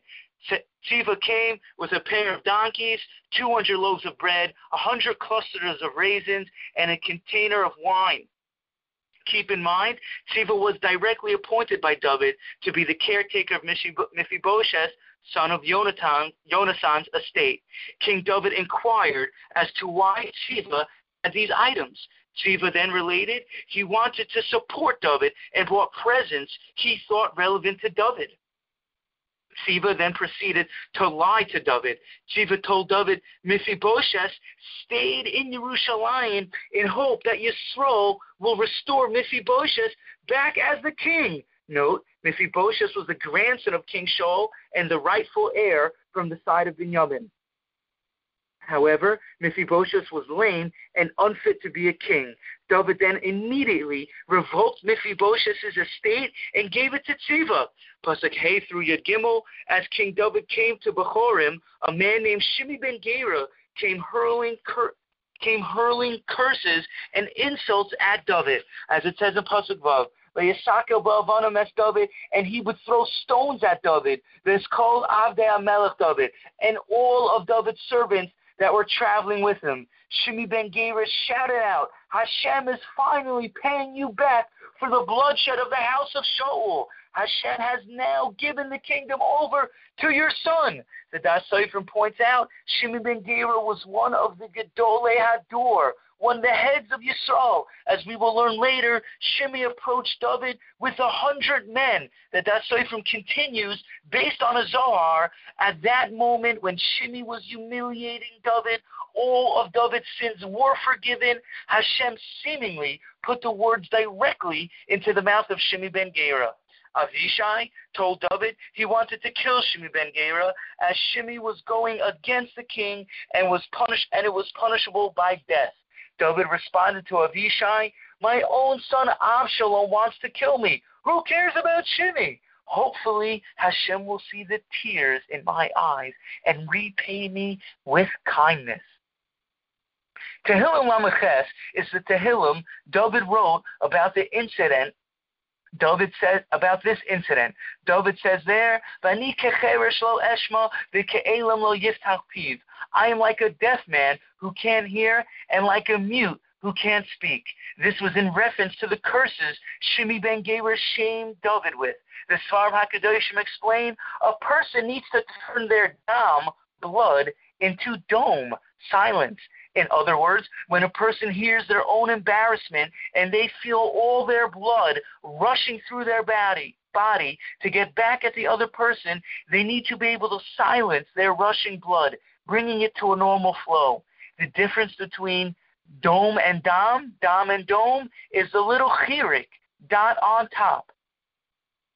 Here, David Hamelech made himself small, like the chirik, the dot on top of the dalet. And while Shimi was insulting him, David turned his dam, his blood that was rushing into dome, into silence. And Pasuk Tes Vav, through Pasuk Chaf Gimel, which is the end of the parak, all of Yisrael came to Yerushalayim with Avishai and with Avshalom and Achitophel. Hushai Arki, a spy for David, pledged allegiance to Avshalom. Achitophel, who was the former trusted advisor of David, gave Avshalom wicked advice to lay with all of David's concubines who David had left in Jerusalem. A tent was pitched, and it was known to Yisrael that Avshalom carried out Achitophel's advice. Achitophel's advice was so valued, it was considered as if it was the word of God. And that's the end of the parak. Rashi points out Achitophel's advice advised Avshalom to do something that would completely sever ties with David. The Yalkut Shimoni points out Achitophel actually wanted to fully incriminate Avshalom because Achitophel himself seemed to want to take over the kingdom. The Radak adds, Achitophel was the grandfather of Bathsheba and was infuriated about what had happened with David. Therefore, Achitophel wanted to get back at David and joined Absalom. Thank you for listening and have a wonderful day. Shmuel Beis Perik Zayin. In the previous parakim, we have learned how King David was a fugitive for his life from his son Absalom. We learned how Absalom publicly disgraced his father by lying with King David's concubines. This was all an attempt for Absalom to take over the kingdom. Keep in mind, as we've noted, in a deeper sense, Hashem had orchestrated these seemingly tragic events to take place to cleanse David of his sin with Bathsheba. In this parak, we will see how Hashem continued to orchestrate these event, the events. Absalom will choose to listen to the advice of Hushai Arki, who was a spy for David, over the seemingly more logical advice of Achitophel. And Pasuk Aleph, Vayom Achitophel Absalom. Achitophel said to Absalom, Evchoron Hashtayim Asar Elef Ish Vakuma Berder Fa'acharei David Halayla. Achitophel told Absalom, gather together 12,000 men and then get up and we'll chase, and I'll chase after David in the nighttime. Achitophel continued to explain, I will kill King David when he is exhausted. David's men will be terrified and flee immediately. Then I will return back to you, and the nation will be behind you, Absalom. The Abarbanel explains Achitophel did not want to endanger Absalom's life by Absalom going out to battle. Also, Achitophel felt Absalom wouldn't actually command his men to kill his father David. Therefore, Achitophel wanted to do the mission without Absalom present. Note, essentially, Achitophel's plan was to take a relatively small amount of men to quickly go in and kill David in a stealth manner. Achitophel's plan seemed good in the eyes of Absalom and the elders. In Pasuk Hey, Absalom then called to Hushai Arki. And Absalom then reiterated Achitophel's plan and asked Hushai for what he thought. Keep in mind, as we mentioned, Hushai was a spy for David in a covert operation whose sole purpose was to thwart the good advice of Achitophel. And Pasuk Zayin, Vayomer Hushai el Avshalom, Hushai said to Avshalom, Lo tova etza asher ya'et Achitophel b'pamazos. The advice that Achitophel is giving you is not good. Hushai related and is a skilled warrior and is probably hiding in a different location than the rest of his troops.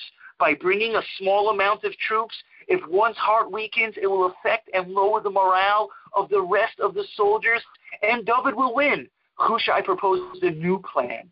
Absalom should gather a tremendous army of all of Yisrael. This way, no matter where David was hiding, David would certainly be found and then killed, as a large army wouldn't even leave one pebble unturned. Hushai also recommended Absalom lead in battle to give strength to his army. Note, Hushai's real intentions were to buy David time, and by Absalom going to battle, the possibility for Absalom to be captured and killed remained, which is ultimately what had happened. Absalom and the men of Yisrael, and the men of Yisrael pronounced, Hushai Arki's plan is better than Achitophel's. The Navi now explicitly states this was Hashem working behind the scenes to bring negative consequences upon Absalom, as it says in Pasuk Yud Dalet, Hashem tziva lahafer es etzas Achitophel hatofel. Hatova, for Hashem had ordained to nullify the good advice of Achitophel, in order to bring calamity upon Absalom. And Pasuk Tes Vav, and Pasuk Yud Zayin, Hushai now went and told Tzadok and Avyasar, the Kohanim who were also spy for David, to send a message to their children, Yonasan and Achimas, through a maidservant.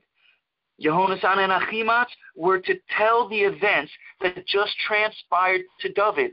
They were to act as runners. Yonasan and Achimas were spotted and was told to Absalom. The two men quickly went to the house of a man in Bahurayim. The man's wife hid Yonasan and Achimas in a well and covered the well with a curtain so nothing could be suspected. This woman then diverted Absalom's servants. The Medrash Shmuel explains who was this man's house? It was none other than Shimi ben Gera, who cursed David. However, Shimi's wife did not have negative sentiments towards David and protected David's men under her husband's nose.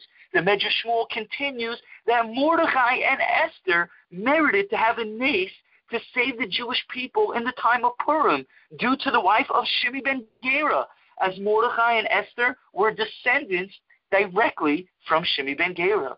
The news reached David David crossed the Yarden River hungry and tired.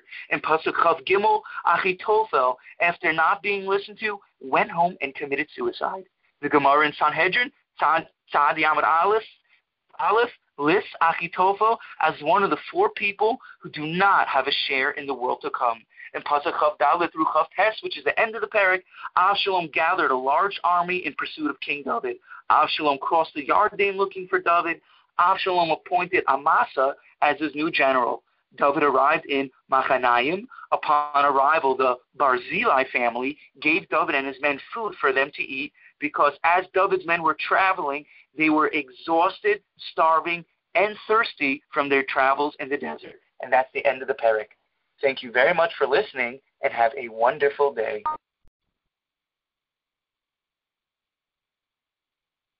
Shmuel Beis Perik Yud Ches. In the previous Perik, we learned how Avshalom, the son of David, had decided to listen to the battle plan of Hushai Arki, a spy for King David.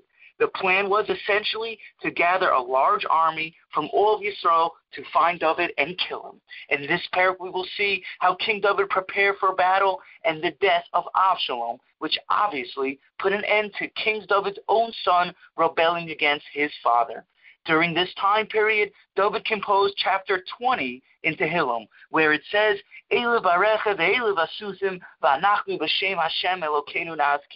that some come with chariots and some with their horses, but we we call out the name of Hashem. We see how David was directly connected to Hashem, the source of all life, and constantly trying to reach a higher plane. Even in the worst situation, where David was in face where David was facing his very own son who tried to take over the kingdom because David knew nothing was separate from Hashem. To prepare for a battle, David then counted how many people were with him. David created a hierarchy within his army.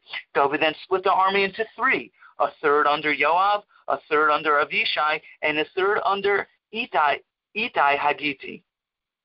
David told the people he was planning on joining them in battle. David's men convinced David not to join the battle and preferred David help them from the city. The Radak points out, even though David would have been equivalent to 10,000 warriors on the battlefield, David's men wanted David to return to the city and daven and pray for them because they understood in the spiritual world the main battle takes place through the world of tefillah each and every one of us have the ability to fight our, our wars through the sweet words of our personal prayers to the source of all life, Hashem. And Pasuk Hey, Vayitzav Melech es Avishai the es Itai Lamor. The king commanded Yoav, Avishai, and Itai, saying, La'at li lenar Avshalom, v'chol ha'am shomu b'tzavos HaMelech.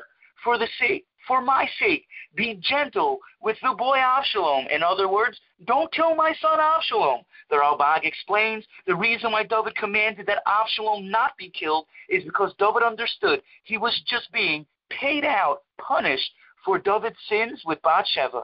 Therefore, David viewed Absalom as just the vessel or the pawn that Hashem used to carry out the punishment. The Da'as Sofrim adds, it wasn't only that David had mercy on his child like a father does, but rather, as the king of Yisrael, it was understood that Avshalom's rebellion was solely from Hashem, and Avshalom was just a messenger. That's why it says in the Pasuk, Vayitzav HaMelech, that the king commanded to show David was acting in the role of a king, not just a father. The war ensued in the forest of Ephraim. David had defeated Absalom's army. There was 20,000 casualties from Absalom's army. The battle spread throughout the entire land. More people died in the forest than by sword. The Targum points out wild animals actually came from the forest and attacked Absalom's men. The Radak adds people were injured badly by the far- from the forest itself. The Navi now turns its attention to the death of Absalom and the delivering of the news to King David. Absalom was riding a donkey. Absalom's long hair got entangled in the thicket of a large tree. The donkey ran out from underneath Absalom and left Absalom dangling by his hair in midair. As the Pasuk says, Pasuk Tes, V'chazik rosho be'ela, and his hair got tangled in the thicket. Vayitain bein hashamayim ubein haaretz. And Absalom was suspended between heavens and earth. The Aparit Asher Tachtav Avar, and the mule, the donkey that was underneath Avshalom, ran away from underneath him. A man saw Avshalom dangling and told General Yoav. Yoav inquired as to why the man didn't kill Avshalom. The man related back to back to Yoav in a harsh manner that for no money in the world would he disobey King David's order. And Pasuk Yud Dalet through Yud Yoav then proceeded to kill Absalom. Absalom was beaten and killed. His body was thrown into the forest with a mound of rocks that were piled on top of it. Yoav blew the shofar, and the war was over. Parenthetically, the Navi adds, Absalom built a monument for himself to be buried in because he felt he had no children fitting for the kingship after him. Absalom called the monument and Pasuk Yud Ches Yad Absalom, the monument of Absalom. And Pasuk Yud Tes through Lamed Beis, which is the end of the parish, Achimat, son of Tzadok the Kohen, wanted to deliver the news to King David. Yoav tried to dissuade Achimat. Achimat insisted. Yoav sent a Cushite man to deliver the news instead. Achimat decided to tell David despite Yoav's advice. Achimat ran faster than the Cushite man. Achimat was recognized from the king's lookout tower. Achimat related the news of the war, but not the death of Absalom to King David. The Cushite man arrived shortly after. David inquired about his son Absalom. The Cushite man delivered the news about the death of Absalom. The Gemara in Sanhedrin, Kuf Gimel Amud Beis lists Absalom as one of the people who lost their portion in the world to come, and that's the end of the parak. Thank you very much for listening, and have a day.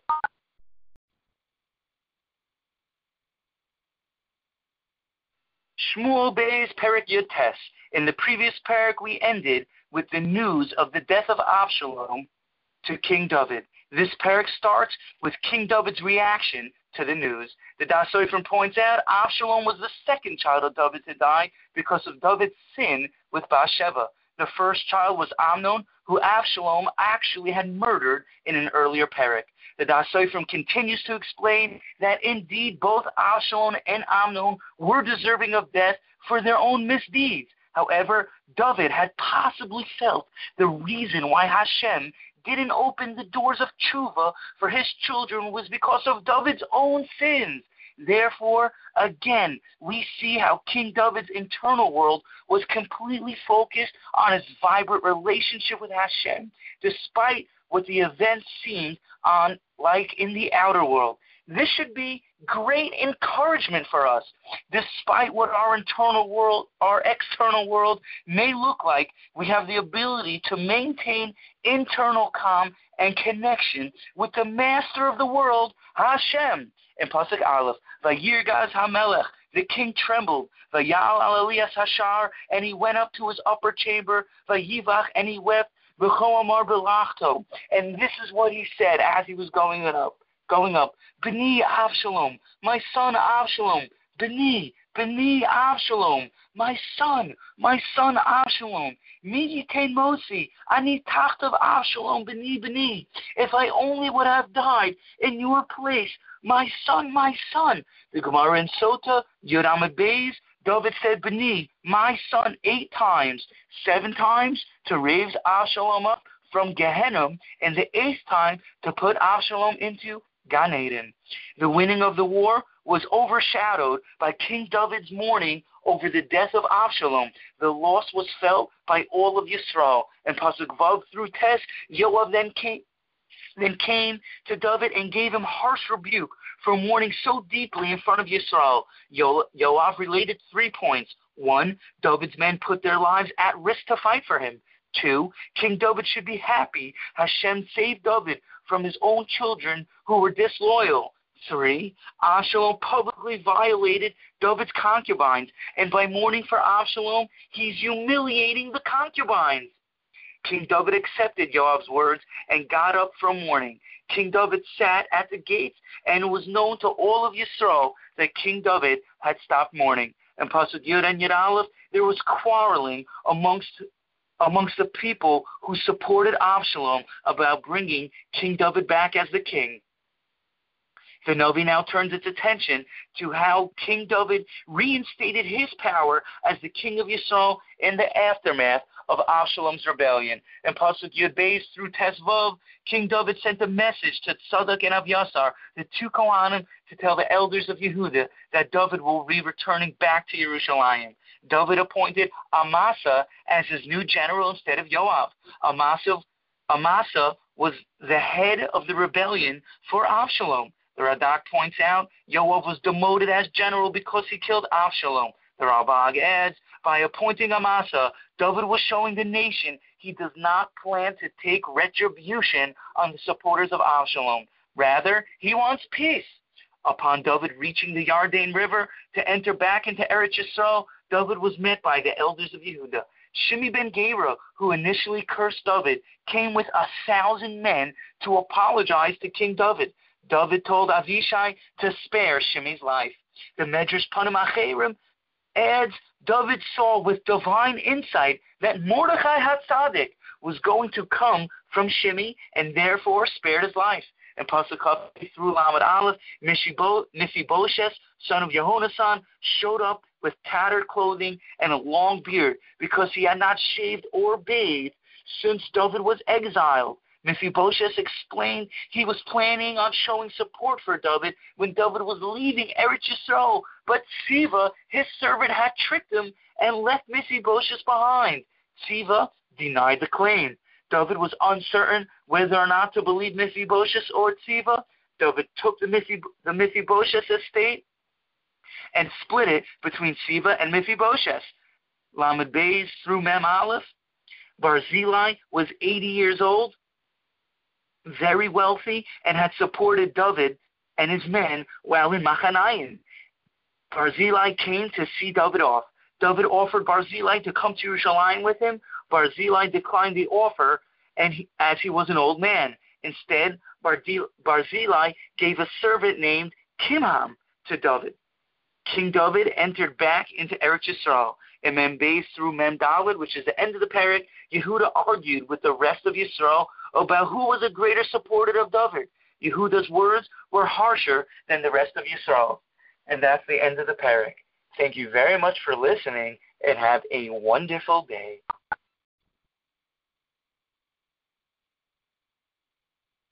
Shmuel Beis Perek Chaf this parak discusses the immediate rebellion of Sheva ben Bichri against King David. In the previous parak, we learned about the death of Absalom, which marked the end of his rebellion against the throne of his father, King David.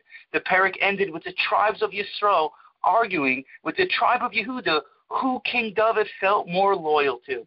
The Da'as points out the quarreling amongst the tribes set the stage for the rebellion of Sheva ben Bichri in this parak. In Pasuk Aleph, Visham Nikra Ish Blial Vishmo Sheva ben Bichri Ishamini. There was a man who was a lawless man whose name was Sheva ben Bichri from the tribe of Benjamin. Vayomar Ein Lanu Chelek beDavid V'lo Nachla Lanu beBein Yishai. We have no portion in the lot of David, and we certainly don't have inheritance from the son of Yishai. Ish lahala, ish of Yisrael. Every man go back to their tents. The Gemara in Sanhedrin, Kuf, Al, Kuf Aleph, says, Nova, Hu Micha, Hu Sheva ben Bichri. Nova, Micha, and Sheva ben Bichri were all the same person, just with different names. The Da'as Sofrim points out Sheva ben Bichri was ultimately denying Hashem and the legitimacy of the prophecy of Shmuel Hanavi, who anointed David. The men of Yisrael decided to join Sheva ben Bichri, while Yehuda stayed loyal to King David. Upon returning to Jerusalem, David had put aside his ten concubines who Absalom had violated. David created a separate home for them and supported the concubines for the rest of their life, but he no longer lied with them. King David now appointed Amasa, the new general, to muster up the men of Yehuda and to take care of the rebellion of Sheva ben Bichri. Amasa was to report back to David in three days. Amasa delayed in gathering the men of Yehuda. King David then told Avishai to chase down Sheva ben Bichri. David understood the rebellion of Sheva ben Bichri has potential to do more damage than the rebellion of Absalom, and therefore did not wait for Amasa to return and appointed Avishai immediately. Joab took a group of expert marksmen to find Sheva ben Bichri before Sheva reaches a fortified city. We will now see how Yoav assassinated Amasa. Amasa had started to approach Yoav. Yoav was wearing his sword in a visible place on his thigh. As Yoav, Joab leaned forward, Yoav's sword slipped into his hand. Amasa was not concerned with Yoav's sword. And Pasuk Tes, Vayomer Yoav Amasa, Yoav said to Amasa, Hashalom ata achi, is everything okay, brother? V'tachaz yad yamini Yoav bezaken Amasa lenashiklo. And Yoav grabbed Amasa's beard with his right hand in order to give him a kiss. Yoav took the sword in his left hand and killed Amasa with one stab. Amasa's innards fell to the ground. Yoav and Avishai continued to pursue Sheva ben Bichri. However, the atrocious and gruesome sight of Amasa's body was left on the road. The men did not want to follow Yoav and Avishai and, conti- and continue pursuing Sheva with him because of the sight. The body of Amasa was then removed from the scene, and the search for Sheva continued. The fortified city, Sheva ben Bichri was located the fortified city that Sheva ben Bichri was located in, and they started to break down the wall to get Sheva ben Bichri. And Pasuk Tes Zayin, Vatikra Isha Chachama Min Ha'ir, a very wise woman called from the city, Shimu Shimu, Imrinayel Yoav, Karav Od Hineda Dabra Alecha. Listen, listen, tell Yoav to come here so I can speak with him. The Medrash in Koheles explains this woman was none other than Serach Bas Asher. Serach, the daughter of Asher. She was blessed with an exceptionally long life, 684 years old. The woman related to Yoav, why did your men not ask for the person to be handed over before you go ahead and destroy an entire city of Yisrael? We are Hashem's people. It would be inappropriate for you just to kill us all. Yoav related they were looking for Sheva ben Bichri, who was rebelling against the king. The woman then promised she will throw the head of Sheva ben Bichri over the wall. Therefore, Yoav wouldn't harm anyone in the city. And Pasuk Chaf Beis, Vatavo Ishael Kol and the woman came to the people that she was with within her town with wisdom. V'yechartu es rosh Sheva ben Bichri v'yishlachel Yoav, and she cut off the head of Sheva ben Bichri and she threw it over the wall to Yoav. Note the Rambam in Hilchos Yisodei Torah Perik Hay, Halacha Hay, based on this incident, learns that if someone in a town is deserving of death, is Chayiv Misa, if a Gentile would say to that town, hand over and specify a specific person, or we will kill the entire town, then one is allowed to hand over that specific person, as was in the case of Sheva ben Bichri. Yoav then blew the shofar. The war and the war was over. Yoav returned to King David in Jerusalem. And Pasuk Chaf Gimel through Chaf Vav, which is the end of the parak, King, King David's court is now listed. General of army was Yoav. Head of the archers and slingers, Beniyahu ben Yoyada. The taxes, Adrom, the chronicler, Yehoshaphat ben Achilud, the scribe, Shva, Kohanim, were Tzadok, Avyasar, and Ira. And that's the end of the parak. Thank you very much for listening and have a wonderful day.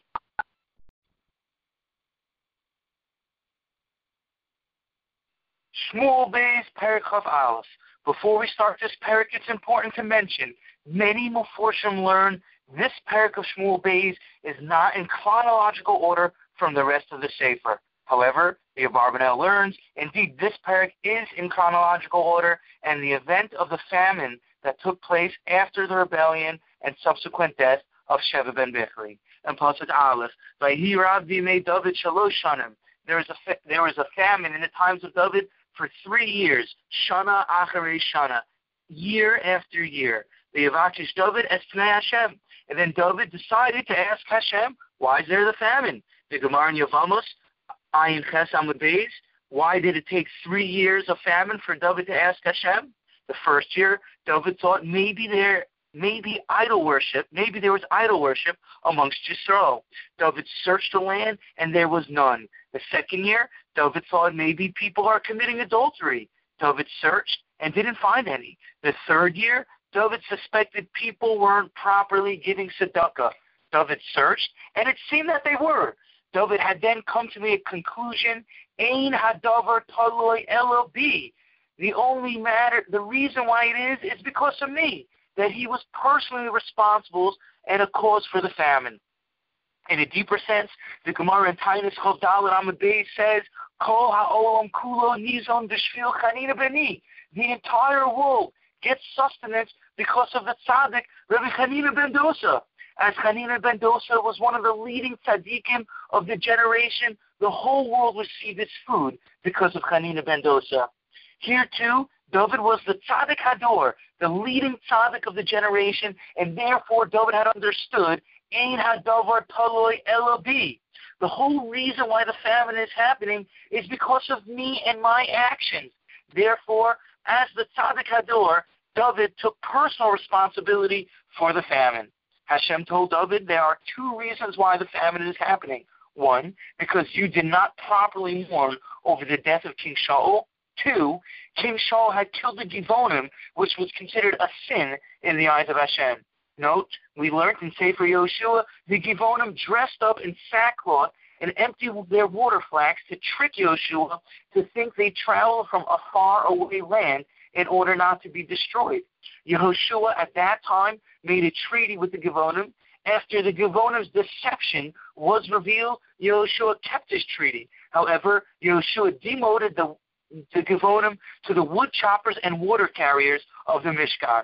The Radak points out King Shaul had wanted to undo the promise Yoshua made because Yoshua's treaty was made under false pretenses and therefore invalid. According to this, Shaul actually killed the Givonim. Other Meforshim explain King Shaul did not directly kill the Givonim, but rather through killing Nov, Ir HaKohanim, the city of Kohanim, that had negatively impacted the Givonim. Pasuk Beis through Tes, King David inquired from the Givonim about what can be done to rectify the sin of King Shaul. The Givonim related that they want seven descendants of King Shaul to be publicly hung to atone for King Shaul. King David consented. King David, King David handed over two sons from Ritzpah, five sons from Michal that she had when she was married to Adriel. The bodies of all seven men were hung and put to death at the same time. Keep in mind, a king of Yisrael has the right to act in a super legal manner here, King David was utilizing his right to act in a super legal manner by handing over the descendants of King Shaul for death. The Gemara in Yavamos, Ayin Tes, Amud Aleph, each one of King Shaul's descendants passed in front of the Aron, and Hashem had selected which ones will die. This incident was in accordance with the divine will. David, on his own right, would have not been able to, not been allowed to select which one of King Shaul's descendants will live or die. Pasuk Yud through Yud Dalet, Ritzpah then took a towel and protected the corpses from birds and wild animals day and night. Ritzpah had done this for an entire season. David was informed about what Ritzpah had done. David then regathered the bones of King Shaul and Yehonasan along with the bodies of the seven men, as it says in Pasuk Yud Dalet, the Eretz Binyamin Bitsela Bekever Kish Aviv. And then he reburied all those bones with the bodies of King Shaul in Selah next to King Shaul's father. Yisrael did everything King David wanted them to do. Hashem listened to their prayers, and the famine in the land had ended. And Pasuk Tes Vav through Chaf Beis, which is the end of the parak, the Navi now lists four wars of King David that King David had fought and won. The first war was against the Plishtim, and they defeated the giant Yishvi that was killed. In Pasuk Yud Zayin, uh, it says, after that war, V'nishban she David lemor, lo teite odi tanu After that war, the people swear to King David and told him, Don't come to war with us any longer, because we do not want the light of Yisrael to be extinguished. In the second war was against the Plishtim in Gov. Another giant was killed. Third war was against the Plishtim. Elchanan was killed as he was the brother of Goliath. The fourth war against the Plishtim was in Gath. There was a giant who had six fingers and six toes on each hand and foot. He was killed by Shema, the brother, the, the brother of David. And that's the end of the parak. Thank you for listening and have a wonderful day.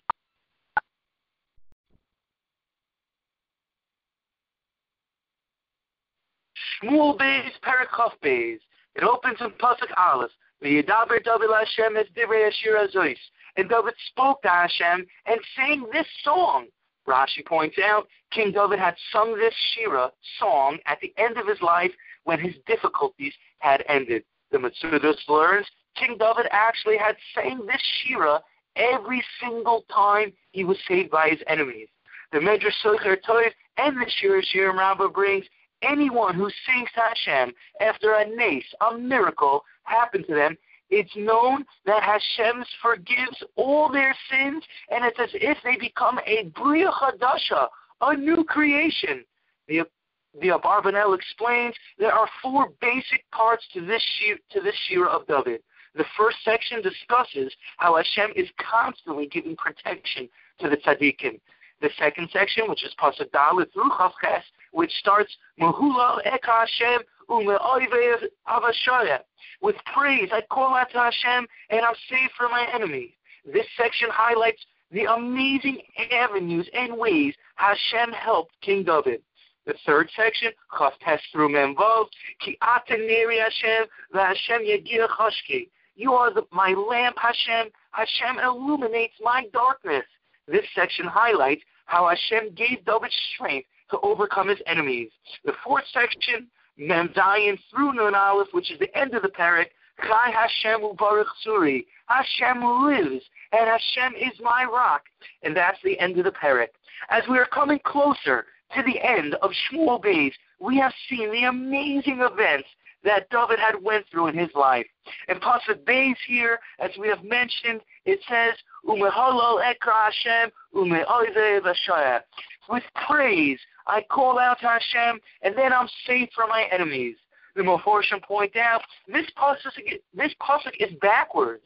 It should first say, I am safe from my enemies, and then I call out to Hashem. The Sforim HaKadoshim explains, this was King David's secret that through thanking Hashem, he was precisely saved from his enemies. King David didn't wait to be saved. Rather, he thanked Hashem for the tzara, for the problem. Then through praising and the praising and thanking Hashem itself was the Savior. The Sforim Kedushim continue to explain that this is an aspect of what the Medrash Rabbah brings, Kol HaKarbanos B'Telim La'asid Lobo, Chus Korban Toda. The only Korban that will exist when Mashiach comes is the Korban Toda, the sacrifice of thanking. As David was the Meshuach Hashem, the anointed one of Hashem, he was constantly thanking Hashem for every tzara and every problem that came upon him. The more a person thanks Hashem, the more they see Hashem, the closer they become. So through thanking Hashem and singing to Hashem, a person can lift themselves out of their seemingly difficult and painful situation and feel a taste of, of Olam Haba. King David says in Tehillim, Amanti ki adaber. I believe because I spoke. So as so we see through speaking to Hashem, a person has the ability to come to a muna, trust and faith in Hashem. There's a special power of speaking and using your words to talk to Hashem just like you would talk to a friend. As we've mentioned many times in Tehillim, is, Tehillim is primarily comprised of King David's personal, private conversations with Hashem. How much strength do we need and to motivate, motivate ourselves to talk to Hashem? How many Yeridas do we need in order to speak to Hashem on a regular basis? Each and every single one of us, with no exceptions, have the ability to come close to Hashem and to have conversations Bain Atzmo, Ubain Kono, between yourself and the master of the world, the source of all life, the only one who has the absolute ability to save us from all our problems, Hashem Yisbarach, in the way of King David. Thank you very much for listening and have a wonderful day. Shmuel Beis Perik Chaf Gimel Pasuk Aleph the Era Divrei David Achronim, and these were David's last words. Uh, Rashi learns these were David's last words that were said with prophecy. Radak points out this is a song of praise and thanks David had sung to Hashem. The pasuk continues, Noam David ben Yishai ben Noam Ageber Hokam al Mashiach. This was the speech of the son of Yishai and the speech of the man who was established on high, the Num Zmiris Yisro, the sweet singer of Yisro.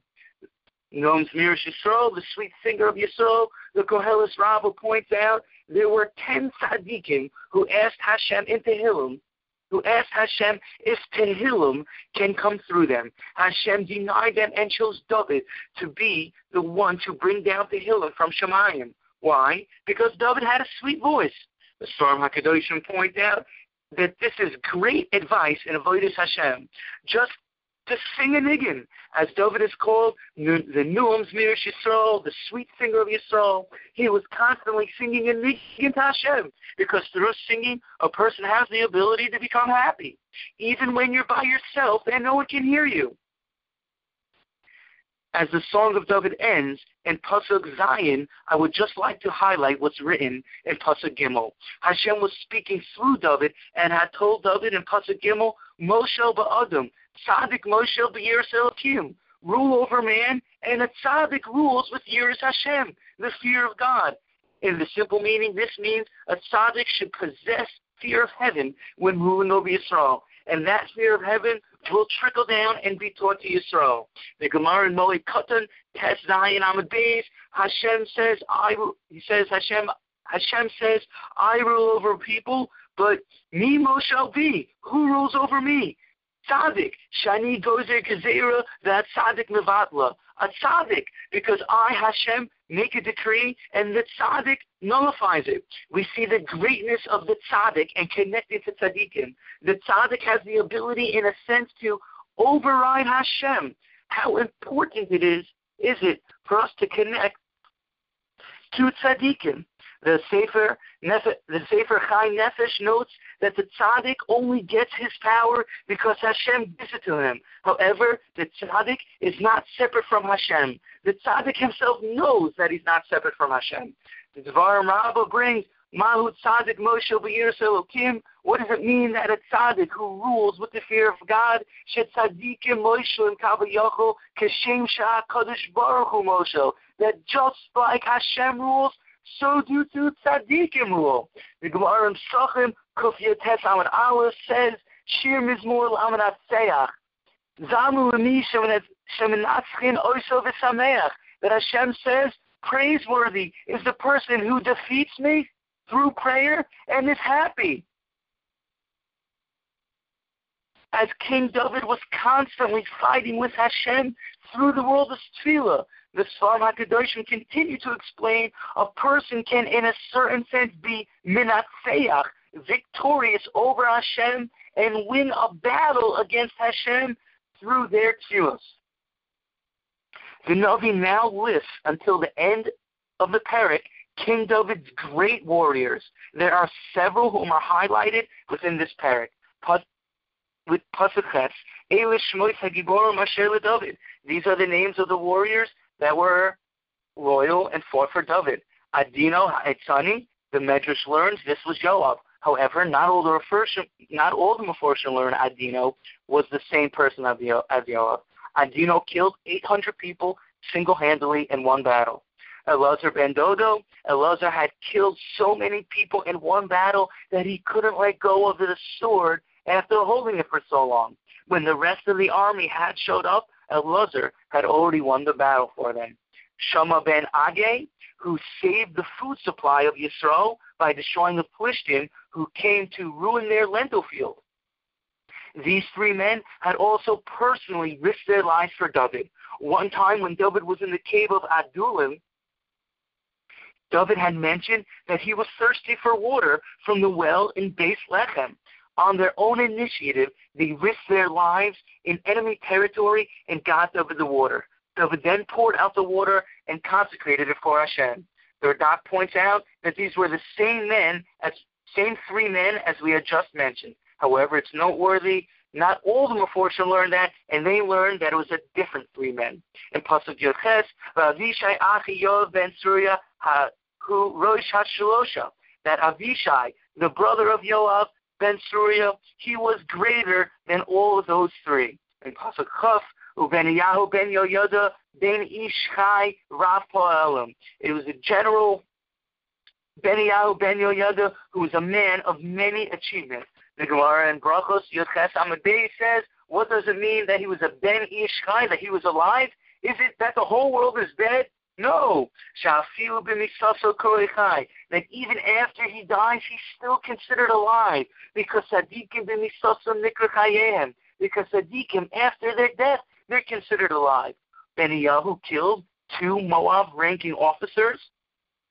He killed a lion in a snowy pit and killed an Egyptian by using the Egyptian's own spear. The Gemara in Brachos continues on Yud Ches and learns that these were all references to Beniyahu's greatness in Torah learning. In Pasuk Chaf Beis through Lamed Ches, which is the end of the parak, it's a recorded straight list of names of great warriors for David. There are 37 names listed in this parak, and that's the end of the parak. Thank you very much for listening, and have a wonderful day.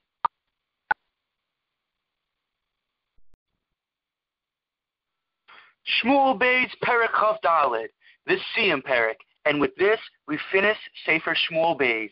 King David said unto him, Im esek shamayim shamata, v'im shol hinecha. If I reach if I reach the heavens, you're there. But if I reach the pit of hell, hinecha, Hashem, you're also there. The Sforim HaKadoshim tell us, Yerida litzarech aliyah.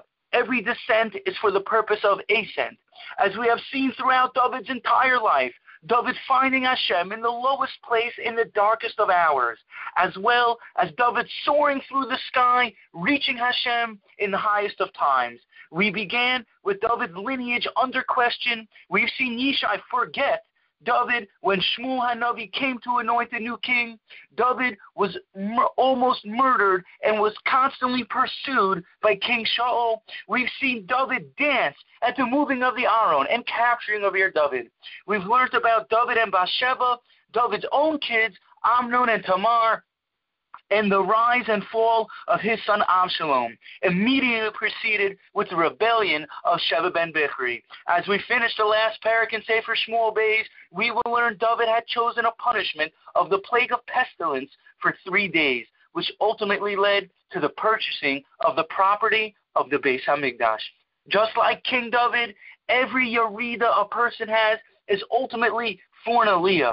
We may, we may not always see the hand of Hashem behind the scenes, but as King David wrote in Tehillim, Im esek shamayim shamata, if I soar through the heavens, you are there. Vim shol hinecha. But if I reach the pit of hell, Hashem, you are also there. May we merit to see Hashem's full glory with the ultimate Mashiach who will illuminate our minds and hearts with the wisdom of Hashem and the Torah. As, it, as Pasuk Aleph, Yosef af Hashem lecharos Yisrael. Hashem angered continued against Yisrael. Rashi and Radak point out, they explain they don't know why Hashem was angry at Yisrael. The Abarbanel explains Hashem was still upset at Yisrael for their wide support of the rebellion that Sheva ben Bichri had started. Although Sheva ben Bichri was killed, a judgment was still on Yisrael for their support of the rebellion.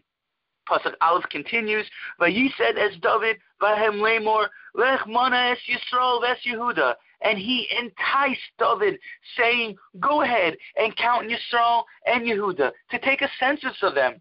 The Metzudos and the Radak point out, who incited David? None other than the Satan himself. In a deeper sense, Hashem had put these thoughts into David's head as Hashem was orchestrating a Yerida Letzarech HaAliyah. King David then ordered Joab to count the people of Yehuda and Yisrael. Joab tried to persuade David not to count the nation. However, David insisted, Joab consented. Yoav carried out King David's orders and traveled through the land to take a census. The entire census took nine months and 20 days. Yisrael had 800,000 men of war. Yehuda had 500,000 men of war. Note, this is a, there's a large debate amongst the Meforshim because the census numbers differ than the numbers listed in Sefer Divrei Hayamim. In Pasuk Yud, Vayachle David, David's heart melted. Vayomer David El Hashem, Chatasim Oid Asher Asisi, Va'ata Hevarna Es Avon Avdecha. I've sinned for what I have done, and now please remove this sin from your servant. The Da'as Sofrim points out, David understood with divine insight he made a mistake by counting Yisrael. The Da'as Sofrim continues, this was characteristic of King David to admit his sin immediately, while other people would have just rationalized and come up with excuses. The next morning, Gad Hanavi delivered a prophecy to King David. David was given the option to choose one out of three punishments. The options were one, seven years of famine, Two, three months of fleeing from an enemy. Three, a plague of pestilence of Dever for three days. David told Gad Hanavi he's distressed and chose the plague of pestilence. David related he'd rather be in the hands of Hashem than the mercy of other people. In Pasuk Tes Vav, Vayiten Hashem Dever Yisrael, and Hashem brought the plague of Dever, pestilence, upon Yisrael. Seventy thousand men died during the plague the Malach HaMashchis, the angel in charge of destruction, was spread out through the entire land, and in particular, for, in particular, the threshing floor of a man named Ha'aravna Hayabusi. Note, this threshing floor was none other than Har HaMoriah, the place of the future Beis HaMikdash. David then prayed to Hashem and again took full responsibility, saying, Hashem, I sinned, and I'm the one who messed up. Please don't harm the sheep and the cattle. What did they do? In Pasuk Yud Ches, through Chaf which is the end of the parak, the Navi Gad told David to build a Mizbeach, altar for Hashem on the side of the threshing floor. David showed up to Aravna and related he would like to purchase the land to bring korbanos, sacrifices, to Hashem to stop the plague. Aravna offered the land to King David for free. King David insisted on paying for it. The land was purchased for 50 shekels including the cattle for sacrifices. In Pasuk Chaf Hey, which is the last Pasuk in Sefer Shmuel Beis, Vayiven Sham David Mizbeach LaHashem, Vayal Alos V'Shlomim, Vayatar Hashem LaEretz. David built a Mizbeach for Hashem, brought korbanos on it, Davin, and Hashem stopped the plague upon Yisrael. And that's the end of the Perik and the end of Sefer Shmuel Beis. As we finish another Sefer of Nach, it's fitting to raise your levels of simcha, of happiness, on a personal level.